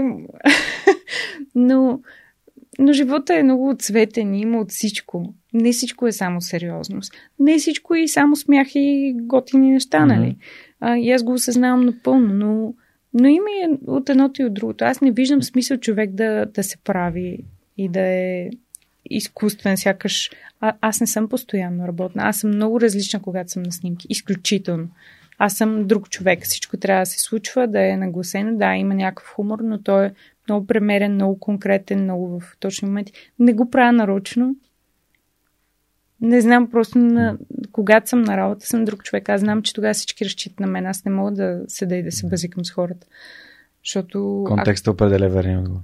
Да, и, и ако на момента аз съм супер забавния човек ако има някой, някакъв проблем, какво ще прави екипа ми? Те не знаят към който се обърнат. Но в живота си обичам много да съм, да е забавно, да е лежерно, да е приятно, да е оптимистично. Защото ако се заливаме само с помия, просто mm. лесно ще почнем да живеем в нея. Добре, Вержи, ти започна тази супер интересна тема а, за цифрите. Mm-hmm. И понеже... За нумерология ли ще си? за плоскоземие си говорим. А, аз не съм съвсем съгласен за цифрите и тяхната важност. По-скоро аз не придавам важност на цифрите. Знам, че те са важни, показателите за това колко ме слушат хората в Spotify, в... Не, аз ме гледат в YouTube. представа колко Да. ни слушат. В смисъл, в за, SoundCloud, за, за нашия подкаст. това, на мен ми е баро... това на мен ми е някакъв барометър. Мгм. Ако, не, ако виждам, че нещата не се увеличават по лека, лека, лека, в смисъл такъв като тренд не се увеличават, значи може би някъде нещо съм сбъркал. Да, това е важно. Да. Но моята основна метрика е нещо, което аз не мога да измеря. То звучи малко парад- парадоксално. Моята основна метрика в подкаста се казва така. Моята цел, моята мисия е всеки един подкаст да помогне на поне един човек да промени живота си към по-добро. Дали мога да го намеря кой е точно този човек или не, няма значение. Да. Но ако този подкаст, който аз съм създал, е помогнал на един човек, значи аз съм си свършил работата. И аз имам една такава нагласа, че правя всеки един епизод, за да мога да помогна на един човек поне. Не, и тук слагам думата поне, което е много готино, защото тя, тя отваря възможностите. И преди известно време се запознах с едно момче, а, говорихме си и на буквално на нова година, и на 1 януари той ми изпрати едно страхотно съобщение, колко е бил депресиран, колко му е било ам, трудно и тежко в живота, през какви трудности е минал, как насякъде, просто не е виждал смисъл и, дори са му минали най-лошите мисли през главата. И един някакъв такъв ден, тотално неочакван за него, е попаднал на подкаста и слушал два епизода и си е казал, това тотално му е променило перспективата. И това е човек, с който аз ня, по някакъв начин дори съм се срещнал и съм си говорил с него и той, е- той, е, той е вау, това е няма думи, които могат да опишат моята благодарност Да. и удоволствие от това, че този човек си е променил живота. Не защото ми бичи Ево, а защото той наистина вижда, просто в думите му, просто е невероятно е, неописуемо е. И ти пожелавам ти да го изживяваш с обратните връзки, които ти пожелаваш. Много, получаваш. много се надявам и сега за какво разбържи да е така. Има много хора, които ми пишат. Още в началото а, беше много яко. Да получавам такива безумно дълги съобщения, в които нали, някой се обяснява колко, колко много е имал нужда от нещо такова. Това е супер, супер якото нещо. Както каза ти, М. няма думи. И, и аз М. често не знам какво да отговоря, колкото и тъпо да звучи. Смисъл, Благодаря. Да, да, Това е опитвам се най-яко. това, но ми се, иска ми се да им дам повече, честно ти казвам. В смисъл, когато един човек седне и ти напише толкова дълго съобщение и ти обясни колко много му помагаш, без ти дори да разбираш. Аз имам същата цел като теб, разбира се. За първ път в живота си успявам да приложа това правило, в което се обяснява в рекламата, че ти трябва да имаш много конкретен таргет човек, за който го правиш. Аз никога не съм го могла това. Смисъл, аз знам, учила съм много и реклама, знам, че трябва да го имам, никога не мога. Аз имам малко сблъсък, това с Боби си го говорихме в моето предаване, а, в епизода за рекламисти, как да изготвиш дигитална стратегия. Тък му това обясняхме и той вика, трябва да имаш такъв човек. И аз викам, не мога човек. Аз заради дислексията не мога да си представя един такъв човек. Да. Той вика, ми, окей, той много, много готино го приначи. Кажи нещо. Как си? Да, много ми е важно да ти го знам този въпрос. А защо не погледнем ситуацията от другата страна? Сега успявам. Сега с предаването мога да го правя. Да. Сега ми е супер конкретно. Аз знам, че този епизод го гледа човек, който иска да прави това. Той е нагоре-долу толкова А години. как го научи това? Ами, с статистика, като гледам кой горе-долу в какви години се гледа подкаста и с това, когато хората ми пишат.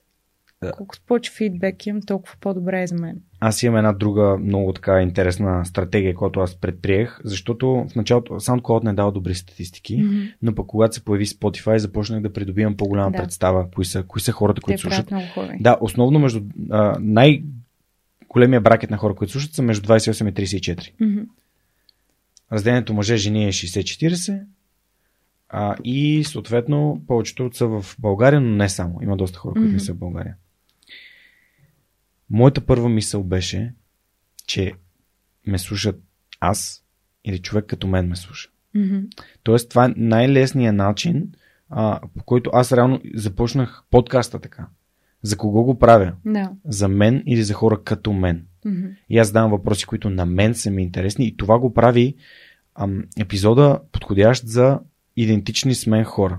Да. Аз реално не съм търсил таргета, аз съм го намерил в себе си и ам, просто продължавайки да го правят, то увлича. То увлича аудитория, други хора намират, го намират за стойностно. Аз бих казал, че твоят подкаст, твоят проект, Предаване го наричам твоето аз. предаване, прости ми, а, е супер, супер подходящо за ученици, което Да. го прави и супер подходящо за учители, които да знаят и да могат да кажат, хей деца, в новото, в новото предаване а, какво да правя с вержи, в новия епизод говори рекламист, говори key account, говори Да. и съответно м- следващото ниво според мен е това съдържание, което имаме, да го даваме на подрастващи и студенти.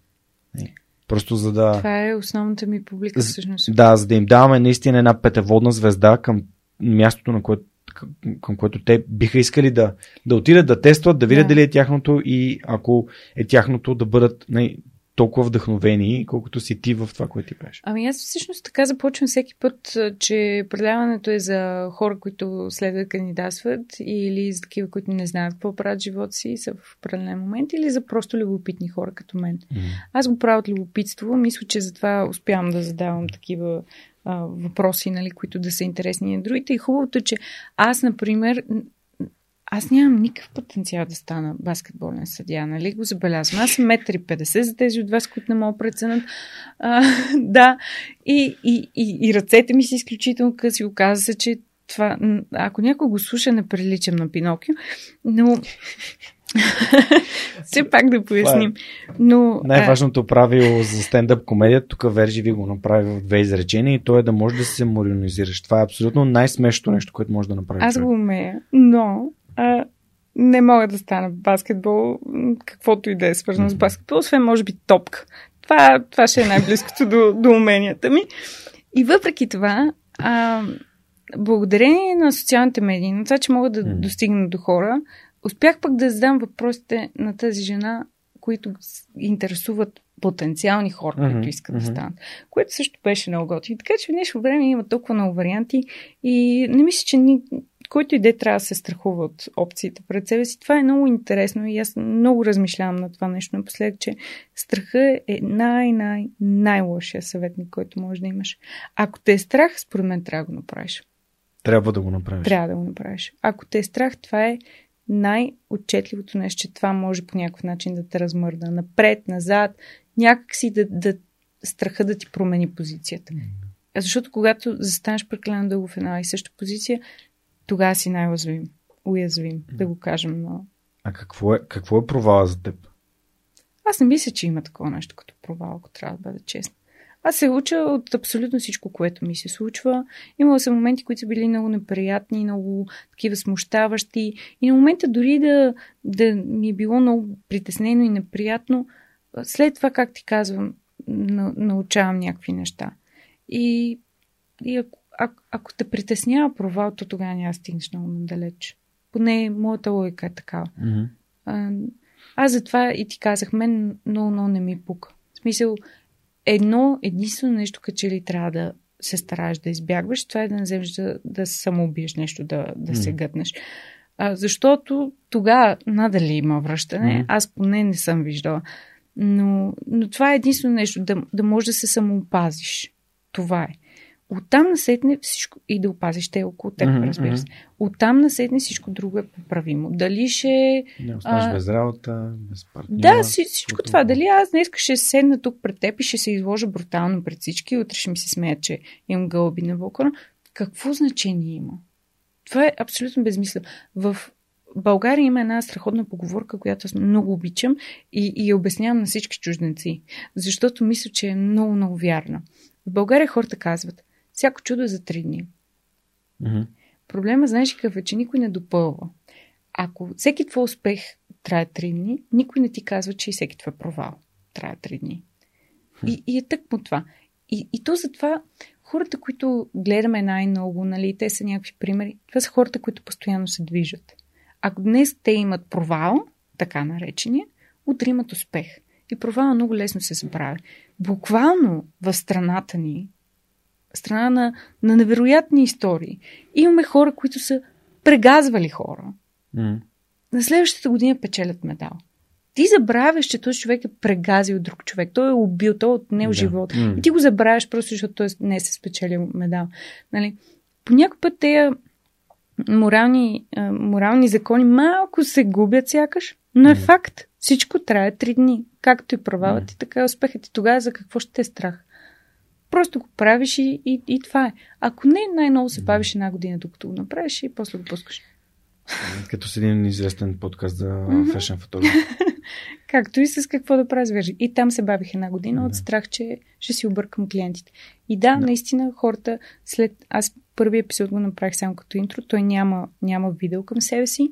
И в интрото обяснявам, че почвам да правя това, но аз и оставам фотограф. И след това имаше хора, които въпреки това ме попитаха, нали? Има хора, които го пропускат. Да, и, и аз просто се обърнах и най-елементарно отговорих истината. Казах, не, не, правя и това, и това. И хората бяха, а, окей. И аз една година се притеснявах, че ако направя две неща и ще объркам всички. А всъщност беше, беше в рамките на една минута отговор. Ето едно и също нещо, което се случва по различен начин. Аз на 16 юни ми дойде идеята, на 2 август вече имах епизод, първи. Чудесно. Което нали, е, е, моя начин е веднага Да. го правя. Тоест малко като броя до 5 го правя. Ам, е страхотно. Дори, дори не ми минава през главата възможността, че нещо не е окей ще се случи. Нито съм си записал да си чувам гласа, просто сложих таблета пред Лазар, казах, Да. Лазаре, стани. М, Аз не си бях записвала гласа преди първото интервю. Може би с Да. това толкова се стреснах. да, но, но виждаш, ли, че и двамата сме стигнали до някакво ниво да. и аз тук ще отговоря защо сме стигнали, защото ти го каза, може би хората не са го чули и не са го разбрали, а ще им го напомня, защото това е важно. И това е думата удоволствие. Тоест да правиш нещо, което ти харесва. да. Това работи в фитнеса, това работи в бизнеса, това работи в създаването на съдържание, работи във всяко едно нещо, което ние правим.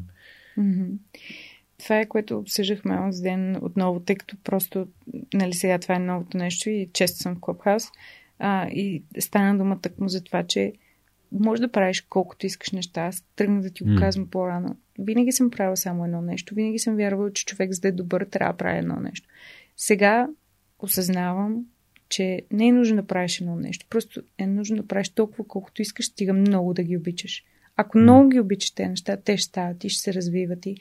Виж, Мгм. а, по някой път, а, може би провал, свързвайки с предния ти въпрос, може би провал хората наричат това, когато имат едни очаквания и срещнат друг резултат.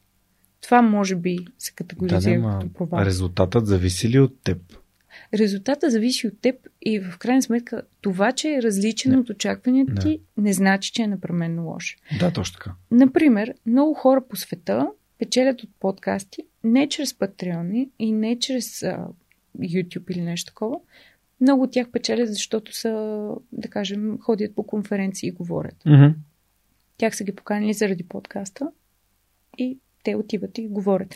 Има много хора, които изкарват точно 0 лева от подкастите, които правят, но същите тези неща им носят много повече в други сфери. Например, ам, да кажем, правят а, консултации. Ето ти си с Патреон, други М. хора са с а, конференции и така М. нататък. Има, аз имам много близки приятели, които също са българи, правят. А, ти, ти ги познаваш със сигурност, Борис и Ива. А, те правят. И Борис ми е гостувал. Те правят подкаст за презентации, Да. например. Сега ще направят една от най-големите Да, презентационни. презенто Succeed. Да. Има отстъпка с Superhuman промокод. Ще се видим на презенто. Succeed. И, и, и нали, това е някакъв друг вариант. Плюс това, ам, както казахме и по-рано, не всичко се измерва в финансови някакви параметри. Защото ти сам каза, носи ти много контакти. Мен ми носи, новия подкаст ми носи супер нови знания. Но, тоест, извинявам се, новото предаване ми носи много, много нови знания. Защото а, наистина това са неща, които аз не съм, не съм подозирала. Имаш ли представа дали а, виждал си 100% по филмите. Аз постоянно говоря за филми и за храна и в предаването. А, но виждал ли си, например, а, замислил ли се дали в България има такива хора, каквито има в Штатите, които обикалят по мачове, следят децата и примерно ги викат в университет или ги викат за големи отбори. Скаути. Да. Дали има такива в България? Аз вече знам. Ми, Заради има. нов- Заради нови Аз епизод, познавам аз няколко. вече знам. Да. Но иначе нямаше да знам. Разбираш? Да. А, а ми е било чудно и ми е било интересно. Като гледам такива филми си казвам, е това дали го има в България? Ами, може би го има. И ето, сега благодарение на предаването аз научавам някакви неща, които никога не съм знала. С а, Михаела, например, с Михаела Филева, М. освен за сърмите, а, тя, Супер силен въпрос. Супер силен. тя безумно много ме изуми, защото а, тя е, не знам, познаваш ли я, тя е, Лично не. тя е страхотна. Тя е много умен човек, изключително умен, изключително наблюдател, много съсредоточена и е много професионалист. Аз се познавам от снимки обикновено. Мгм. И а, им, има обаче и качество, което изобщо не подозирах. Но не направих предизвикателство. В моето предаване задължително трябва да има предизвикателство. Всеки гост предизвиква мен и публиката да направим нещо. Може да е свързано с професията, може да е различно, но трябва да е нещо, което ни кара да се движим и да е нещо, което не сме правили до сега. И а, по някой пъти ние отправяме предизвикателство на гостите. Мгм. И за мен това беше много важно. Беше едно от нещата, които бях сигурна, че искам да има в предаването, точно когато почвахме, защото за мен самото, самото предаване беше предизвикателство. Аз много се зареждам от такива неща и много исках да има. И а, всичките ни гости са предупредени, че трябва да измислят нещо. Аз не знам какво е. Разбирам го в момента на запис. Какво е тяхното предизвикателство към нас. Мгм. Само, че и те не знаят какво е тяхното предизвикателство към Да, обратно. да. И а, на Михаела, Михаела трябваше да познае песни, които са на английски, без музиката, а текст, слушайки само текста, който обаче е преведен на български. Тоест, аз в моменти ти чета някакъв текст и ти трябва да се сетиш как е на английски, от коя песен е, да се сетиш мелодията, за да ми го изпееш. Това момиче ме съсипа, разбираш, изкри ми шапката тотално. Тя беше невероятна. Не знам как успяваше. И, и, и това, което най-много ме изкефи, беше, че не само се сещаше коя е песента, ами знаеше бекграунд за артиста, за песента и ги споделяше тези неща, което е толкова яко. В смисъл, ти от нещо толкова елементарно, което предизвикаш нея, тя си е раздвижва, нали, а, акъла и, и ти научаваш нови неща. А, някои от нещата ги знаех, М. някои ми бяха супер нови. И, и това е толкова готино, така че такъв тип. Много креативно си го подхванала този проект. Ще трябва да понаваксам малко, защото мисля, че като да мога да си взема някоя интересна идея да адаптирам към. Ми аз честно да ти кажа, имам супер много идеи. Просто съм пълна съм с тях и а, наскоро разбрах, че хората в предаванията, да кажем Тревър Ноа и М. така нататък, те имат, нали, сеш екип от хора за себе си. А, много ме интересуваше как се казва човека, който излиза, е, излиза с идеите за различните сегменти. Дали ще е предизвикателство. И? И много ме интересуваше това. И го търсих като ненормална. И най-накрая попаднах в една група на... Не е ли сценарист? Не, сценариста е... Нали, сценариста е една отгоре. Той разпределя какво, кое, кога Мгм, ще върви. мгм, Но окей. долу имаш други хора. Имаш, например, сега при Николаус, да кажем, имаш, а, имаш хора, които са комедианти.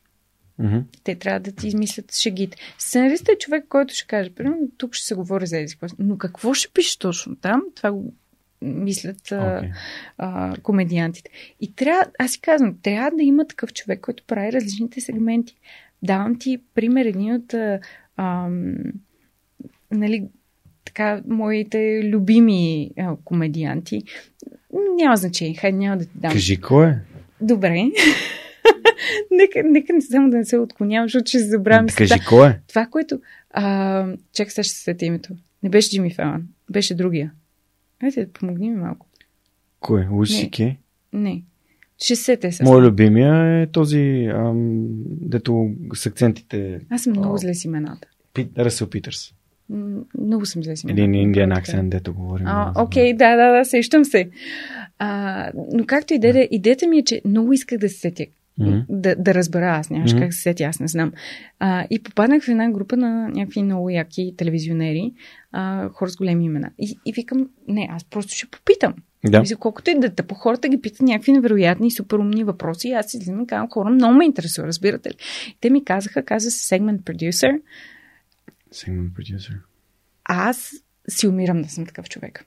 Okay. Казвам ти направо. В смисъл, имам толкова много идеи, за толкова Добре, много вържи. предавания. Какъв сегмент да сложим в свръх човека? Записвам си. И не можеш сега пред всички така. Добре, айде, айде после аз ти задавам тази задача, но ти ще ми дадеш. Да. Ако ти дойде някаква идея, ще се радвам да споделиш С удоволствие. Но това са неща, които според мен трябва да, да решиш по друг начин. Тоест, това не е нещо, което просто ти хрумваш.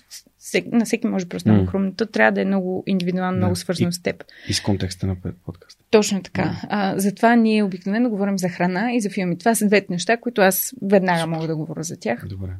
И затова имат такъв тип Да. и предизвикателства. Зелеви и много църми неща. са по-хубави. Според мен. И Михаил така смята. Ами да, лозовите не са ми по вкуса. Но, Но разбираш зелевите- толкова много нови Да. неща. Ето, ти знаеш ли, че тя може да прави сами и обича. Не. Ето, тя може да прави сами и обича. И Супер. благодарение на такъв тип въпроси научаваш нови работи. Personal questions. М, Това тук е Kiss the Frog Now. Весто Купанова е патрон на подкаста и създател на тази О, игра, Team игра, която е създадена от български артисти. И тук имаме сините карти. Сините карти са въпроси, мгм. на които те са на английски и трябва да си изтеглиш един С и да, да го преведеш и да му отговориш.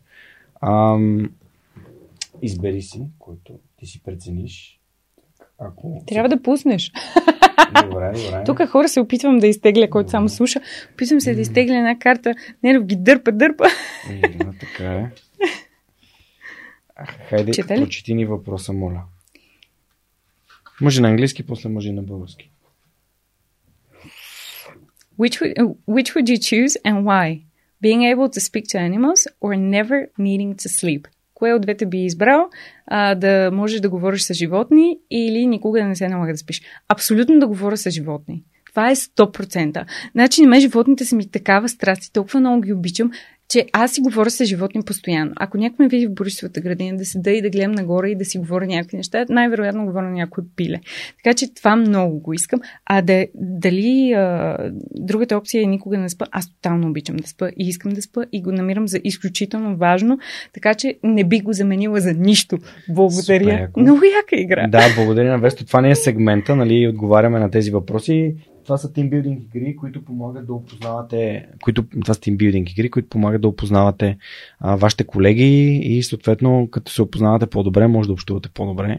Супер яко е Да, това. благодаря ти, че ни, че ни отговори на този въпрос. Беше до, доста добър. От, отделям го, че почнаха да се повтарят нещо, не знам защо толкова бързо. А, но късмет. А, Голям късмет, особено да се падне нещо за сън. Да. Мен В момента толкова много ме вълнува това. а, не, по, а, въпрос, който се повтори беше а, кое би било по-кофти да изчезне от лицето на земята? Ам, туалетната хартия или дезодорантите? Е, туалетната хартия с дезодоранти се тая, ти се къпаш така или иначе. Да. И Много въпрос се повтори, много, много сменихме. Ам, добре, следващия ми въпрос е свързан с чуждите езици. Тук е с, на много добър, естествено така, прелива. А, много добър английски извади. И съответно, естествено, ти имаш а, 6 години подкаст на английски. Се знам какво ще ме питаш, ми е много смешно. Защо е важно хората да знаят чужди езици, конкретно английски и само английски ли знаеш? А, значи, учила съм руски, италиански, както казахме, и английски. А, от тях знам най-добре английски. М. Това е езика, на който се чувствам преспокойно М. да говоря, както и на, на български. А, италиански, за съжаление, го забравих с времето. М. Така и не отидох, между другото, на този еразъм. Оказа се, че програмата е същата като предната година при мен. И така и не отидох. А, позабравих италиански, руския не го обичам. М, За съжаление, преподавателката ми по руски беше много Строго. да наречем така, М. и а, направи този език за мен много неприятен. Така че разбирам го, но отказвам абсолютно Мгм. да го отговоря. Е много смешно, когато се срещна с слушнаци, те ми говорят на руски, аз им отговарям на английски, те виждат, че ги разбирам, но просто много трудно протича комуникацията от моят а, инат. А, английския, според мен, е много лесно да се знае в днешно време, защото просто е достатъчно а, ако някой има голям проблем, значи, ам, тъкмо вчера имаше коментар под видеото ни с модел. Имаше един човек, който беше написал, че много иска да стане модел, но, за съжаление, английския му не е достатъчно добър. А, и тъй като явно това е по, а, в по-низката Мгм. възраст човек, беше написал, че а, ще изчака да стане модел след 2-3 години. Не, една-две години. И аз а, написах, че това е предостатъчно време да научиш английски. Ам, сега, аз съм упражнява най-много английския си, затова мога да говоря за него. Но всеки един език е достатъчно просто да опиташ да общуваш на него. А в днешно време е толкова лесно. Mm. Дали ще е през социални медии, дали ще е през Инстаграм и така нататък, дали ще си пишеш някой или просто ще говориш с приятел на английски. Много хора в България реагират с това, че не трябва да има превнесени думи от други езици. Аз не вярвам, че е така. Yes, вярвам, че това само помага на младите хора, mm. защото а, за съжаление срещам и доста млади хора, които не знаят английски конкретно. И това, искаш ли не, то ти затваря много врати. Което, при условие, че е толкова лесно нещо, не си служа да ги имаш затворени тези врати. Гледай филми на английски. Слушай не подкасти. Си, да, слушай подкасти и си пускай субтитри на филмите. Нали? Mm. Това са елементарни неща. А, може би не всеки може да накараш да слуша подкасти, но всеки гледа филми. Да, така. Просто го слушаш изцяло на английски. Ако го разбираш, супер. Ако не, продължай да гледаш и се опитвай. Намери си друг по-интересен филм. Препоръчвам анимации, защото mm-hmm. за децата е направено така, че да бъде разбираемо. Да, абсолютно. Това е много, много добър пример. Mm. Така че това е, според мен, нещо много нужно. Дали ще продължи да бъде нужно в бъдеще, това е друг въпрос. Нашите приятели от а, училища за чужди езици и интелект са направили един специален тест, който го има в инфото към епизода. Може да го намерите и на сайта на Свърхчовекът. А, за установяване на нивото на английски. Той е така използва а, нали, самообучаващ се алгоритъм, който на базата на това какви отговори попълвате, mm-hmm. така може да определи най-добре точно какво е вашето ниво на английски и съответно ако искате да, да си подобрите английския, там може да установите точно къде се намирате и какво, от какво имате нужда. Съответно, разбира се и за хората, които искат да, да се доверят на интелект, могат да, да споделят, че са дошли от свръхчовека и съответно ще, ще получат отстъпка в, в техните обучения по английски, което според мен е супер яко и за мен а, няма по-добро обяснение от това защо английски е важен, от това, което Макс Горвиц каза. Макс Горвиц е един от моите предишни гости, а, един от управляващите партньори на Vitosh Ventures. И той каза, че английски е като въздуха. И той наистина е, защото информацията от западния свят идва на английски язик, т.е. ти няма нужда да чакаш да се преведе, а книгите идват, ам, експертите идват в твоя подкаст. Ако ти искаш да занимаваш с нали, фотография, фешен фотографи, от, навън може да вземеш много повече трендове за мода и за всякакви неща колкото е, да, да чакаш да на български. И, и по твоята логика, включително, ако, ако можеш да имаш нещо, нещо пръв, защо пък да го нямаш? Не, защо трябва да чакаш да излезе на български? Да. А, и е наистина лесно. В смисъл, mm. това са някакви бариери, които хората си поставят, според мен. Ако, ако ти изглежда трудно, вече си намираш 150 оправдания да не го правиш, а идеята е mm. просто да пробваш. Може и да е трудно, може и да е лесно. Може да е твоето обаче. Мисъл, аз с английски никога не съм а, подозирала, че ще го умея добре или нещо такова. Никога не съм учила някакъв специален английски. Учила съм го в чище, дори не съм имала някакви такива допълнителни уроци. Имаше една съседка, имаше, която сестра ми ходеше да гледа детето и пък тя в, в, в ответ на това ми помагаше, примерно, с някакви домашни, но да ходя на някакви специални уроци или нещо такова не съм правила. Просто гледах супер много филми. Mm-hmm. То това е смешното, защото съм гледала и много английски, и много американски, главно американски и в момента като ида в Англия всички ми викат, о, ти си живяла в Штатите. И аз му казвам, никога не съм стъпвала в Штатите. Mm-hmm. А в момента, в който си говоря с някои от щатите, ми казва, а, ти да не си живяла в Англия. Аз му така, ти никога не си чувал британски английски, за да ме попиташ това. Така че Mm-hmm. Не, не, не е трудно и няма такива невъзможни неща. Хората учат, учат за нас и някакви невероятни работи английски да е сложен. Не е сложен. Между другото, бих искал да заговорим малко и за темата за книгите, че наближаваме вече 3 часа, което, okay. което е, е, е вау. А, а, първо, брати, когато беше на гости в подкаста, той спомена така неговата любима книга по това време. Това беше на Оран Клав. Pitch Anything. Как помни? Няма как да забравя тази книга, съм я слушал сигурно три пъти и е, и е наистина много силно.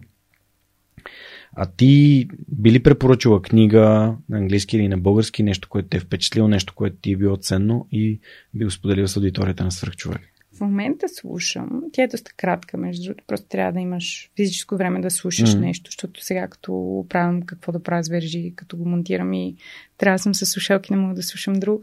Но в момента слушам Unfuck Yourself, което е на Bishop и е много готина книга. Тя е ам, много интересно, защото хората делят, нали, казват, о, аз предпочитам да чета литература, която е свързана с работата ми и други хора пък предпочитат mm. да четат развлекателна литература. Според мен тази е много добро а, така, баланс между двете, защото може да научиш много от нея.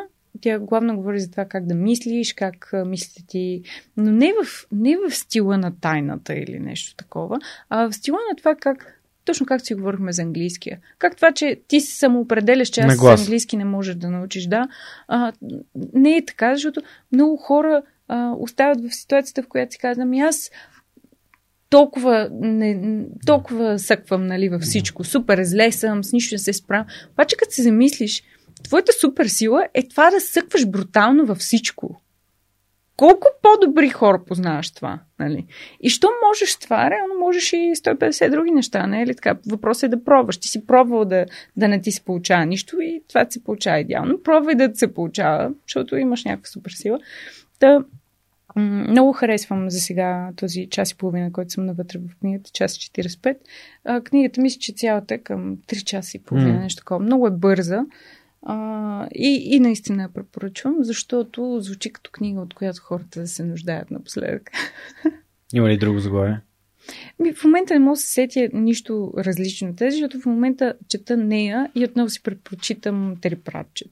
Аз, когато искам нещо развлекателно и, и някакси не, не откривам нещо ново, просто се връщам към стари книги на Тери, които съм позабрала. Тери съм огромен фен.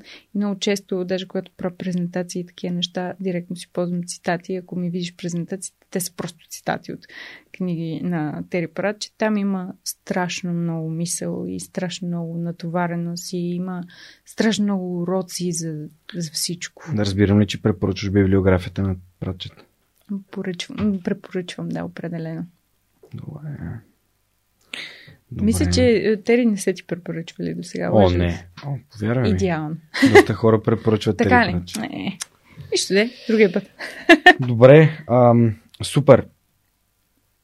Дай да си поговорим за твоята дислексия. И после искам да минем към супер силите ти. А, как установи, че имаш дислексия? По най-смешния начин. Брат ми имаше TEDx Talk аз а, нещо се зашлях в а, почивката, той ме видя, нервира ми се и каза, ела тук такъв с ръка. И аз бях окей, нали? Защото си малко беше неговия теток. И аз отидох, седнах до него, а, като въобще не си дадох в момента аз сметка, че реално сядам на първия ред, където са спикарите. Да. А, ама в смисъл, аз също вода такива неща mm-hmm. и, и ми се случва да сядам на първия ред често, та въобще не се замислям, че там реално не сяда всеки.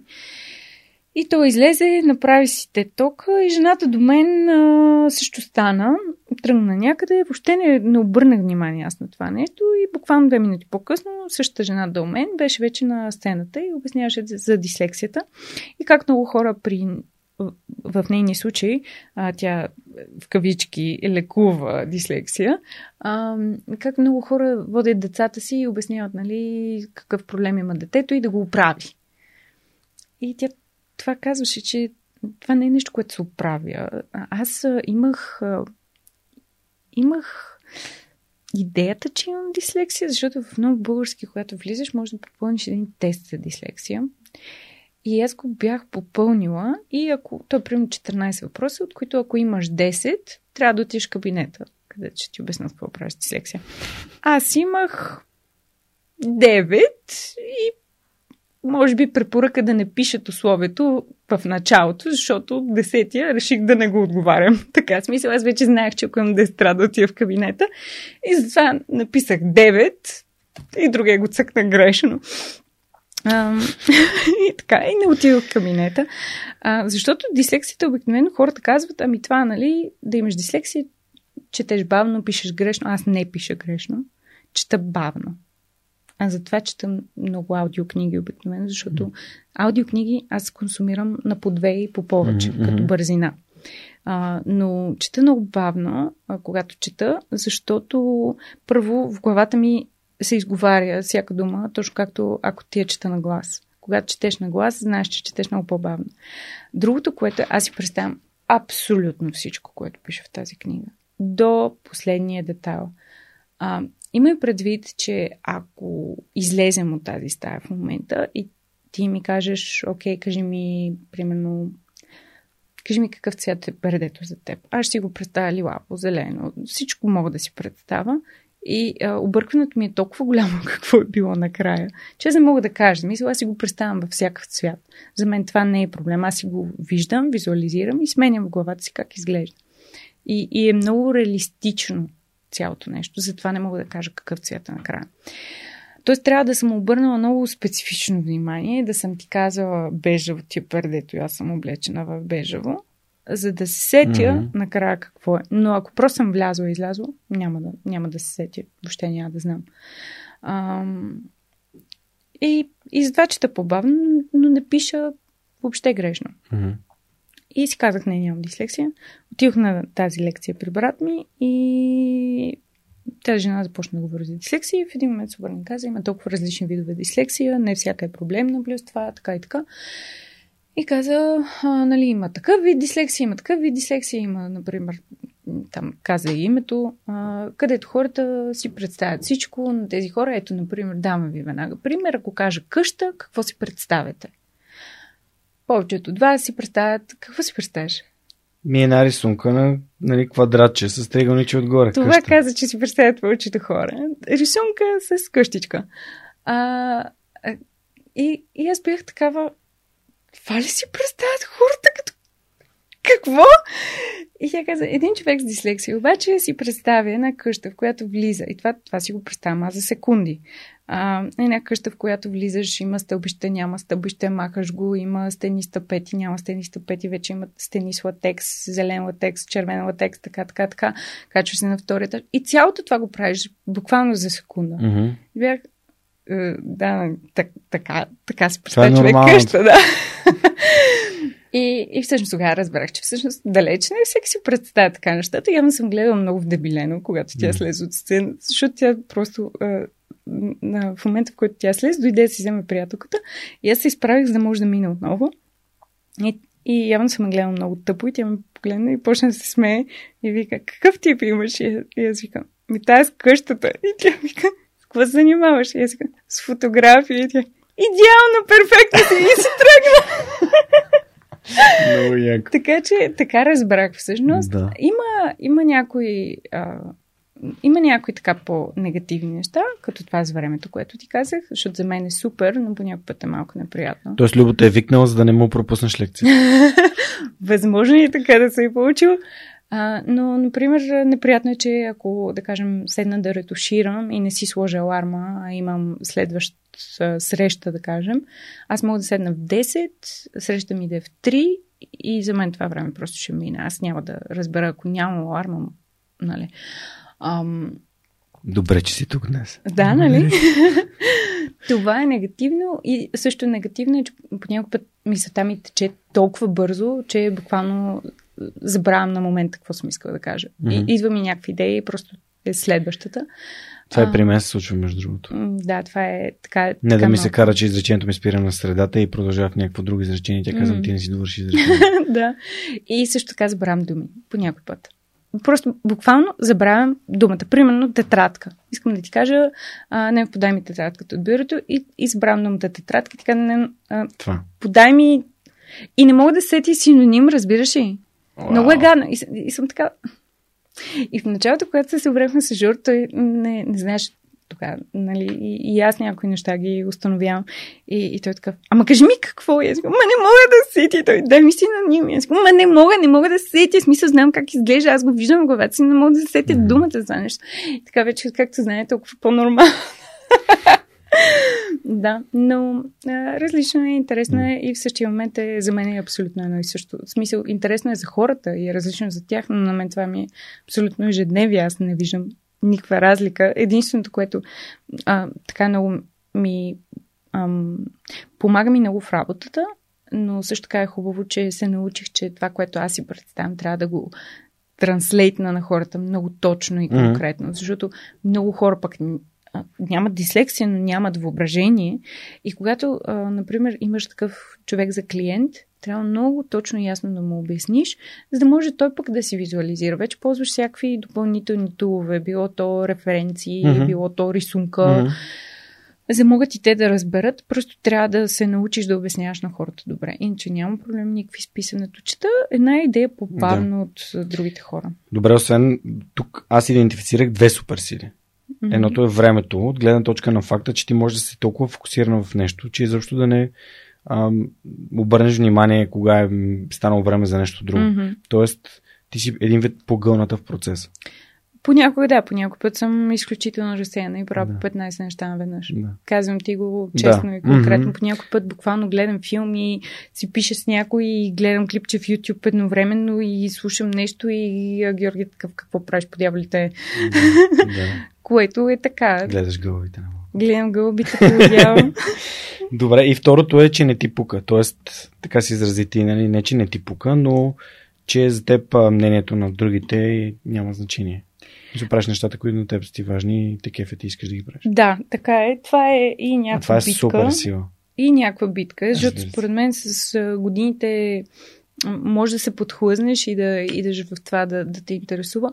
Аз си го напомням постоянно, че това не е, не е нещо, което трябва да ме Ох, трябва ми вода.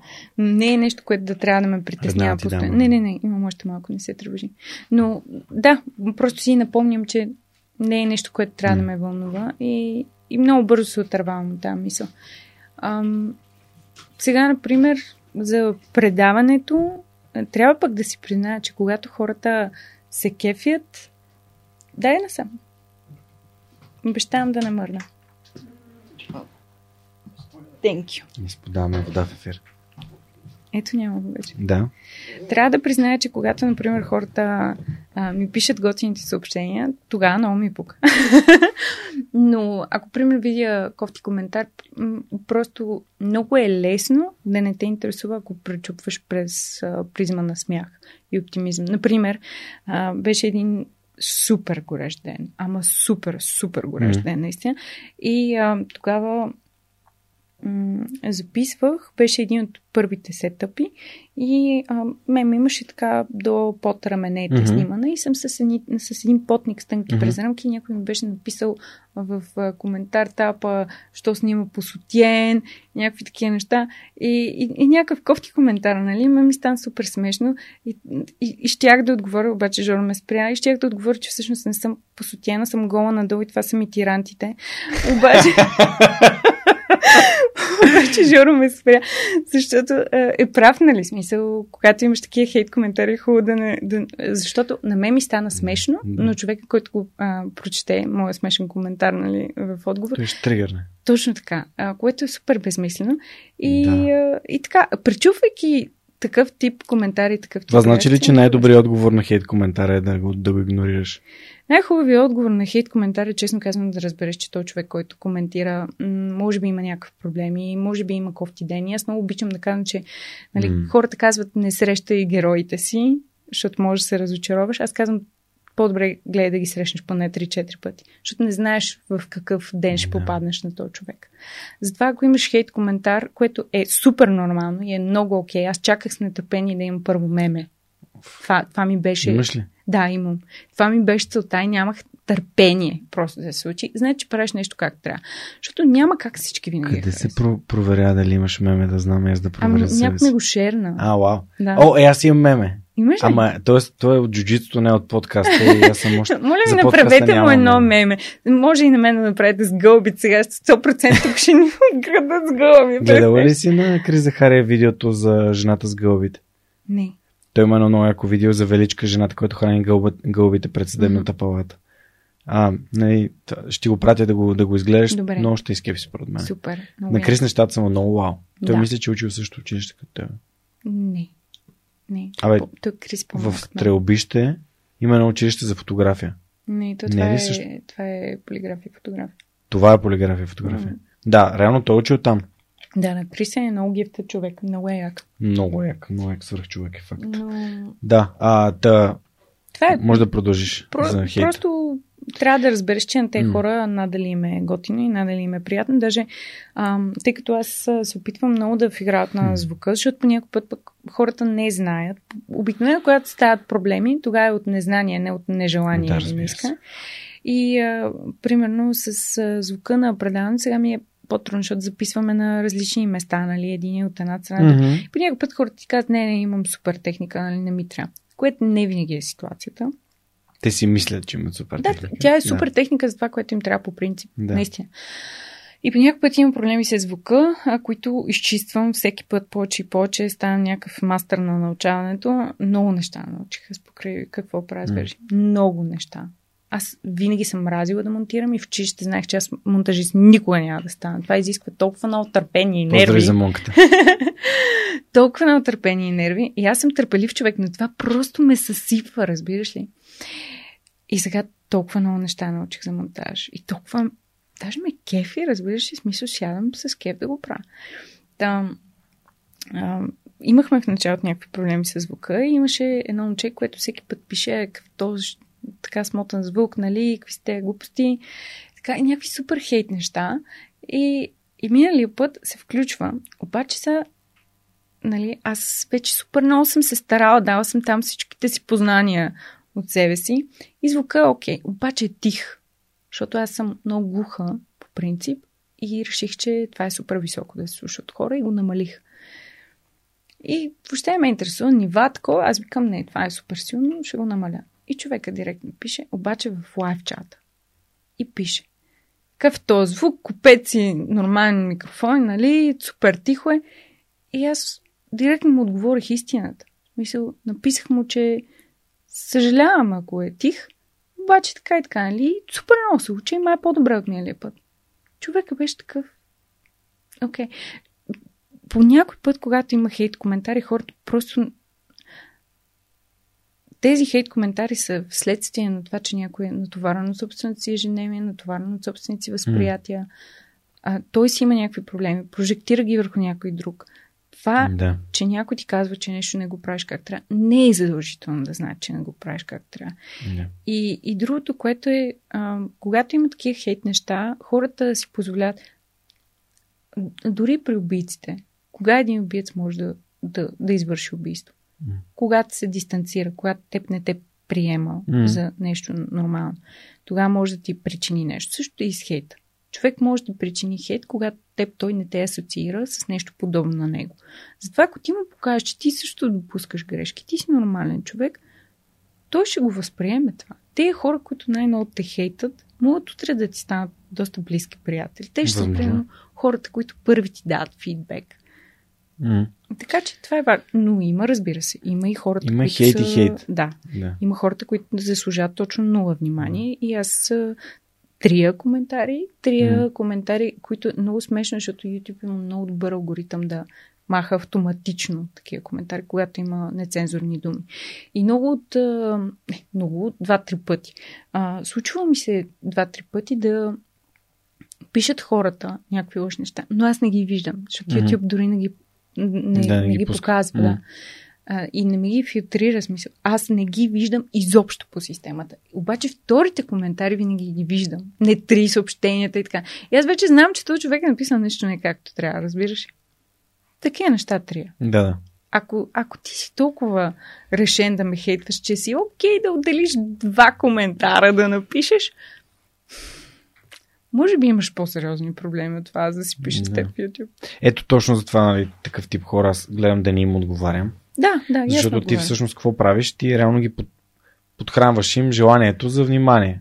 Много е важно Те искат, за... те искат да прек- прекват вниманието върху себе си. Много е важно да помниш, че ако има една реплика и ти дадеш втора реплика, то вече става разговор. Така е, да. Разговор бързо прераства. В, има една много яка притча за Буда, където отишъл Буда в едно село и този местния там а, проповедник бил толкова против Буда и, и ходил да го обижда всеки ден и всеки ден и всеки ден и няколко месеца по-късно Буда нищо не отговарял. Един ден нали, този същия отишъл при Буда и му казал, добре де, аз тук от толкова време идвам и те псувам и те обиждам и те нареждам. И Буда му казал, нека ти задам един въпрос. Ако аз дойда и ти дам един подарък, но ти не го вземеш, За кого е подарък? И всъщност това реално отговаря на, на, на твой въпрос. Ако Така не приемаш хейта, той не е твой хейт. Аз съм много доволна. Да. Дори и хейта има, да ти кажа Да. да. честно. Да ти кажа защо. Защото всеки хейт, който е оставен в коментар, алгоритъма единствено показва, че има активност М. по това нещо. Разбираш ли? Mm-hmm. Така че, ако някой човек е решил да си отдели там 30 минути и примерно после ми, не знам, примерно ми оставя коментар, а, изгубих си времето, ужасно, Мгм, върни мгм. ми го. А, това значи пък, че когато го направя, алгоритъма ще бутне и мога да го види това същото нещо, може да го види едно дете, което се чуи утре какво кандидатства. Да. Така че аз го приемам по този начин. Аз, между другото, моята формула за отстраняване на хейт, всъщност е изобщо недопускането му е, че съдържанието ми е толкова дълго, че нито един хейтър не би отделил повече от... Цялото време. Да, това цялото време, за да, да изслуша епизод на подкаст. Така Доста че хитро. много мъдро вече сме надскочили. И това беше едно от първите неща, които хората ми казаха. О, това е час и половина, час, час и половина, кой ще го слуша? Ами, Вержи, ти дойде в 3, сега е 6 и 15. Така че добре. влизаме, влизаме в топ 5 със сигурност на най-дългите епизоди, които някога сме записвали. И за да не ти, защото според мен си говорихме супер яки неща, определено можем да продължим много, много, много време да си говорим а, което, за нещата, Аз които... все пак съм жена. Да. Аз мога да говоря много дълго. Да, ти си, Е, добре, ти си жената, която е говорила най-дълго в този Наистина подкаст. Наистина. Какво да правиш, Вержи? Дълги подкасти в свръхчовек. А, да, моят въпрос, последния въпрос към теб, аз те питах за книгите. Само да видя да не пропусна нещо, което ми е Виж важно да те питам. готви. Да, а, първо, извиняй, щех да пропусна, това е много важно. Кой те вдъхновява? Кои са хората, които те вдъхновяват? Знаеш, мен ме вдъхновяват много нормални хора. Защото жестоко е, нали, да, да имаме свръх човеци тук при теб. М. Обаче, аз мисля, че всеки може да е свръх човек. Аз мисля същото. Мен много ме вдъхновяват такива, такива, всякакви такива неща. Достатъчно е просто един човек да, да има желание. Мен това може да ме вдъхнови веднага. Не е нужно дори да е, да е постигнал нещо. Дори факта, че иска да може и да постигне нещо, за мен това е, както казват хората, it speaks volumes. Наистина. А, много ме вдъхновяват хора, които много са запазили детското в себе си. Аз мисля, че съм такъв човек от всякъде. Може би дисексите ми помага за това, защото все пак съм човек на някакви години, който въобще не се възприема за човек на тези години. А, так, такива хора много, много ме вдъхновяват мен. Защото м- аз никога не искам да изпадам в ситуацията, в която всеки, всеки имал един такъв учител. Всеки. Един учител, който е забравил тотално какво е да си дете. Да. Никога не искам да ставам този човек. Ам, има сега много неща, които между другото откривам в а, хората и не мога да повярвам. А, например, дам ти най- най-абсурдния пример. А, в днешно време, като имаш някакви неща, като ти се случват, те не са нещата, които са ти случвали, примерно, когато си бил в училище, нали така? Сега имаш сметки за плащане, а, срещи за изпълнение. Точно така. И аз, когато бях малка, имах една учителка, която беше учителка, която си носеше чук в чантата. Дамска чанта и като отвориш вътре чук. Някаква представа за какво го прави. Днес има, има Аз дни. в по-трудово имах една така учителка. да, ето, значи ти си. Днес има дни, в които я разбирам. Нали, това идва с времето. Но въпреки това не трябва да забравяш какво, какво е да си дете. Според мен това е много важно. И а, хората, на които най-много се възхищавам, са хората, които имам такъв човек до себе си. Съм безумно щастлива. Mm. Някакси живота винаги ме обгражда с такива. Родителите ми са такива хора, брат ми и сестра ми са такива хора и човека до мен в живота е такъв човек. Това са хора, които няма нещо, което да, да ги оплаши и да, да се притесняват, че не могат да го научат. Това са хора, които винаги, всеки ден, всяка секунда, те знаят, че могат да отворят и да го научат това нещо. Каквото и да е. Може да е астрофизика. Те могат да отворят и да го научат. Те просто имат самочувствието и знаят, че го могат това нещо. А как хората могат да придобият това самочувствие и увереност, че могат да го? А къде са го изгубили? Е моят въпрос. Кога го губиш това нещо? В смисъл, 21 век, всичко ти е на един клик разстояние. Да. Може. А, аз имах имах на телефона си ап за, кван, за квантова физика. Научих куп неща от него. Днешно време може да научиш абсолютно всичко. И то по най- най-странните начини, за които нашите прадеди и хора не са си мечтали. Да може да си пуснеш един аудиофайл и да, да научиш цялата информация, която те интересува. Да може да кликнеш в интернет и да научиш всичко. Да идеш в библиотека, ако предпочиташ този вариант. Няма никакъв проблем. В библиотека също има всичко. Просто да седнеш и си говориш с някой. Но за да можеш да ги направиш тези неща, ти трябва да си любопитен. Ако не си любопитен. И ти... как се става любопитен? Ми като си задаш много въпроси като се интересуваш, като ти е, просто като, като намериш нещо, което ти е интересно и започнеш да го нищиш. Mm. Ако аз сега се интересувам от мода, ще почна да питам, а ти знаеш как е правено това сакова, погледни тук, нали? Ще почна себе си да питам. Е, това е любопитството. Да, да почнеш да си задаваш въпроси и да им търсиш отговори.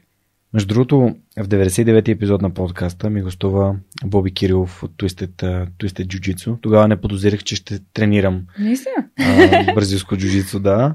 И той каза, цитата, който съм използвал в епизода, ти, ти просто го извика в съзнанието ми, беше за да стане един човек свърх човек, той трябва да стане отново дете. Буквално това беше Много съм съгласна с него. Много яко. Супер. Добре, последния, последния въпрос. Едно време така, този лапсус го правих последния епизод. А последният въпрос за епизода е как вържи да направим България едно по-щастливо място? Направете себе си малко по-щастливи и се опитайте да направите един човек утре по-щастливи. Или до края на деня. И това. И всеки ден се опитате да правите точно това. Аз а, много вярвам в а, тая мисъл, че света ще се оправи, когато просто всеки почне да мисли за другия. Това е нещо, в което аз ставам и го вярвам всеки ден. Е това, че трябва да се държиш другия, както искаш да се държат с теб. Ако ти го правиш това, представи си колко по-хубав ще е света, ако всеки го прави. Това ще е най-прекрасното място на света. Защото а, по път и аз забравям, по някой път, примерно, карам и mm. бързам и някой ме дразни и аз му креща или каквото там правя с пръсти. Но извинявам се, ако някой гледа и ми се учи съм правила нещо. Шегувам се, разбира се. Но идеята е, че, че забравяш, че другия също може би има някакъв тежък ден. Прощавай на хората. Смисъл, какво толкова? Ако някой се е мъкнал по пешеходната пътека, ми мъкнал се са. Или ако велосипедист е минал без да слезе от колелото по да зебра. Слизат, да слизат. Не трябва. Знаеш ли, че всъщност има, нали, всъщност са две различни пешеходни пътеки и не, да. по едната имат право да карат, по другата нямат. Но... Не, ме ме съсипва, когато а, карат като коли и изведнъж просто решат, че вече са пешеходци. Имах един... Абсолютно същите ми думи, абсолютно същите думи използвам. Това не трябва да се случва. Еми, според мен не е редно, да. Не е редно. Имах един а, колега в университета, който така се обърна и каза, веднъж дойде супер ядосно, защото ще сгази така едно момче. И вика, много ми е интересно, ако аз докато съм в колата забравя, че съм колата и изведнъж тръгна по тротуара със все колата. Как ще реагират всички? И е прав. Ситуацията е същата. Mm. Не трябва да се прави. Има, има правила, има неща, които не можеш да пропуснеш, просто защото а, колата е нещо огромно, аз мога да го кажа от опит, колата е нещо огромно, нещо, което не спира толкова Оръжие. бързо, колкото всички си. То да, да бъде точно така. Не спира толкова бързо, колкото всички си представят. И може да стане беля без въобще ти да си да си подозира, да си предполага, mm. така че трябва да има толерация. Аз от Борисовата градина ги виждам хората просто изкачат директно върху да. зебрата на пешеходната пътека, нали, пред, Тут... след спирката, директно с колелата. В смисъл, да. просто там излиза от Борисовата и минава по... То това е за което си говорим, да mm. се поставиш на място на другия. Защото ако, ако ти се поставиш докато си на колелото на място на един шофьор, който примерно има дете за себе си mm. и то крещи, а, няма, няма да го направиш. Mm. Обаче хората масово не се поставят на място на другия и затова стават да. проблеми. Прощаваме им. Надяваме се да се по-осъзнати другия път, за да им живеем да. в едно по-щастливо място. Да. Вържи, много ти благодаря за отделеното време. Беше невероятно удоволствие да си поговорим с теб. А, на гости им беше Вержи Янчева. Благодаря на всички, които изслушаха епизода до края. Ще се радвам да го споделите с вашите приятели. Както Вержи каза и преди малко, споделете го, коментирайте го, дали в YouTube, дали в любимата ви платформа слушане подкасти. Също така ще се радвам да се абонирате към подкаста, да се абонирате към каналите на Вержи, а, какво да правя с Вержи или пък за Fashion Photography подкаст. Ако все пак искате да се абонирате и към имейл бюлетина на Свърхчовека, всеки месец изпращаме един имейл, в който имаме блиц интервю с стар гост на подкаста. Може пък утре това да бъде Любо Янчев, твоя брат. Никой не знае. Все пак вървим назад във времето. Това беше всичко от нас за вторник. Надявам се, че следващия вторник ще бъдете отново с нас. И до скоро. Чао!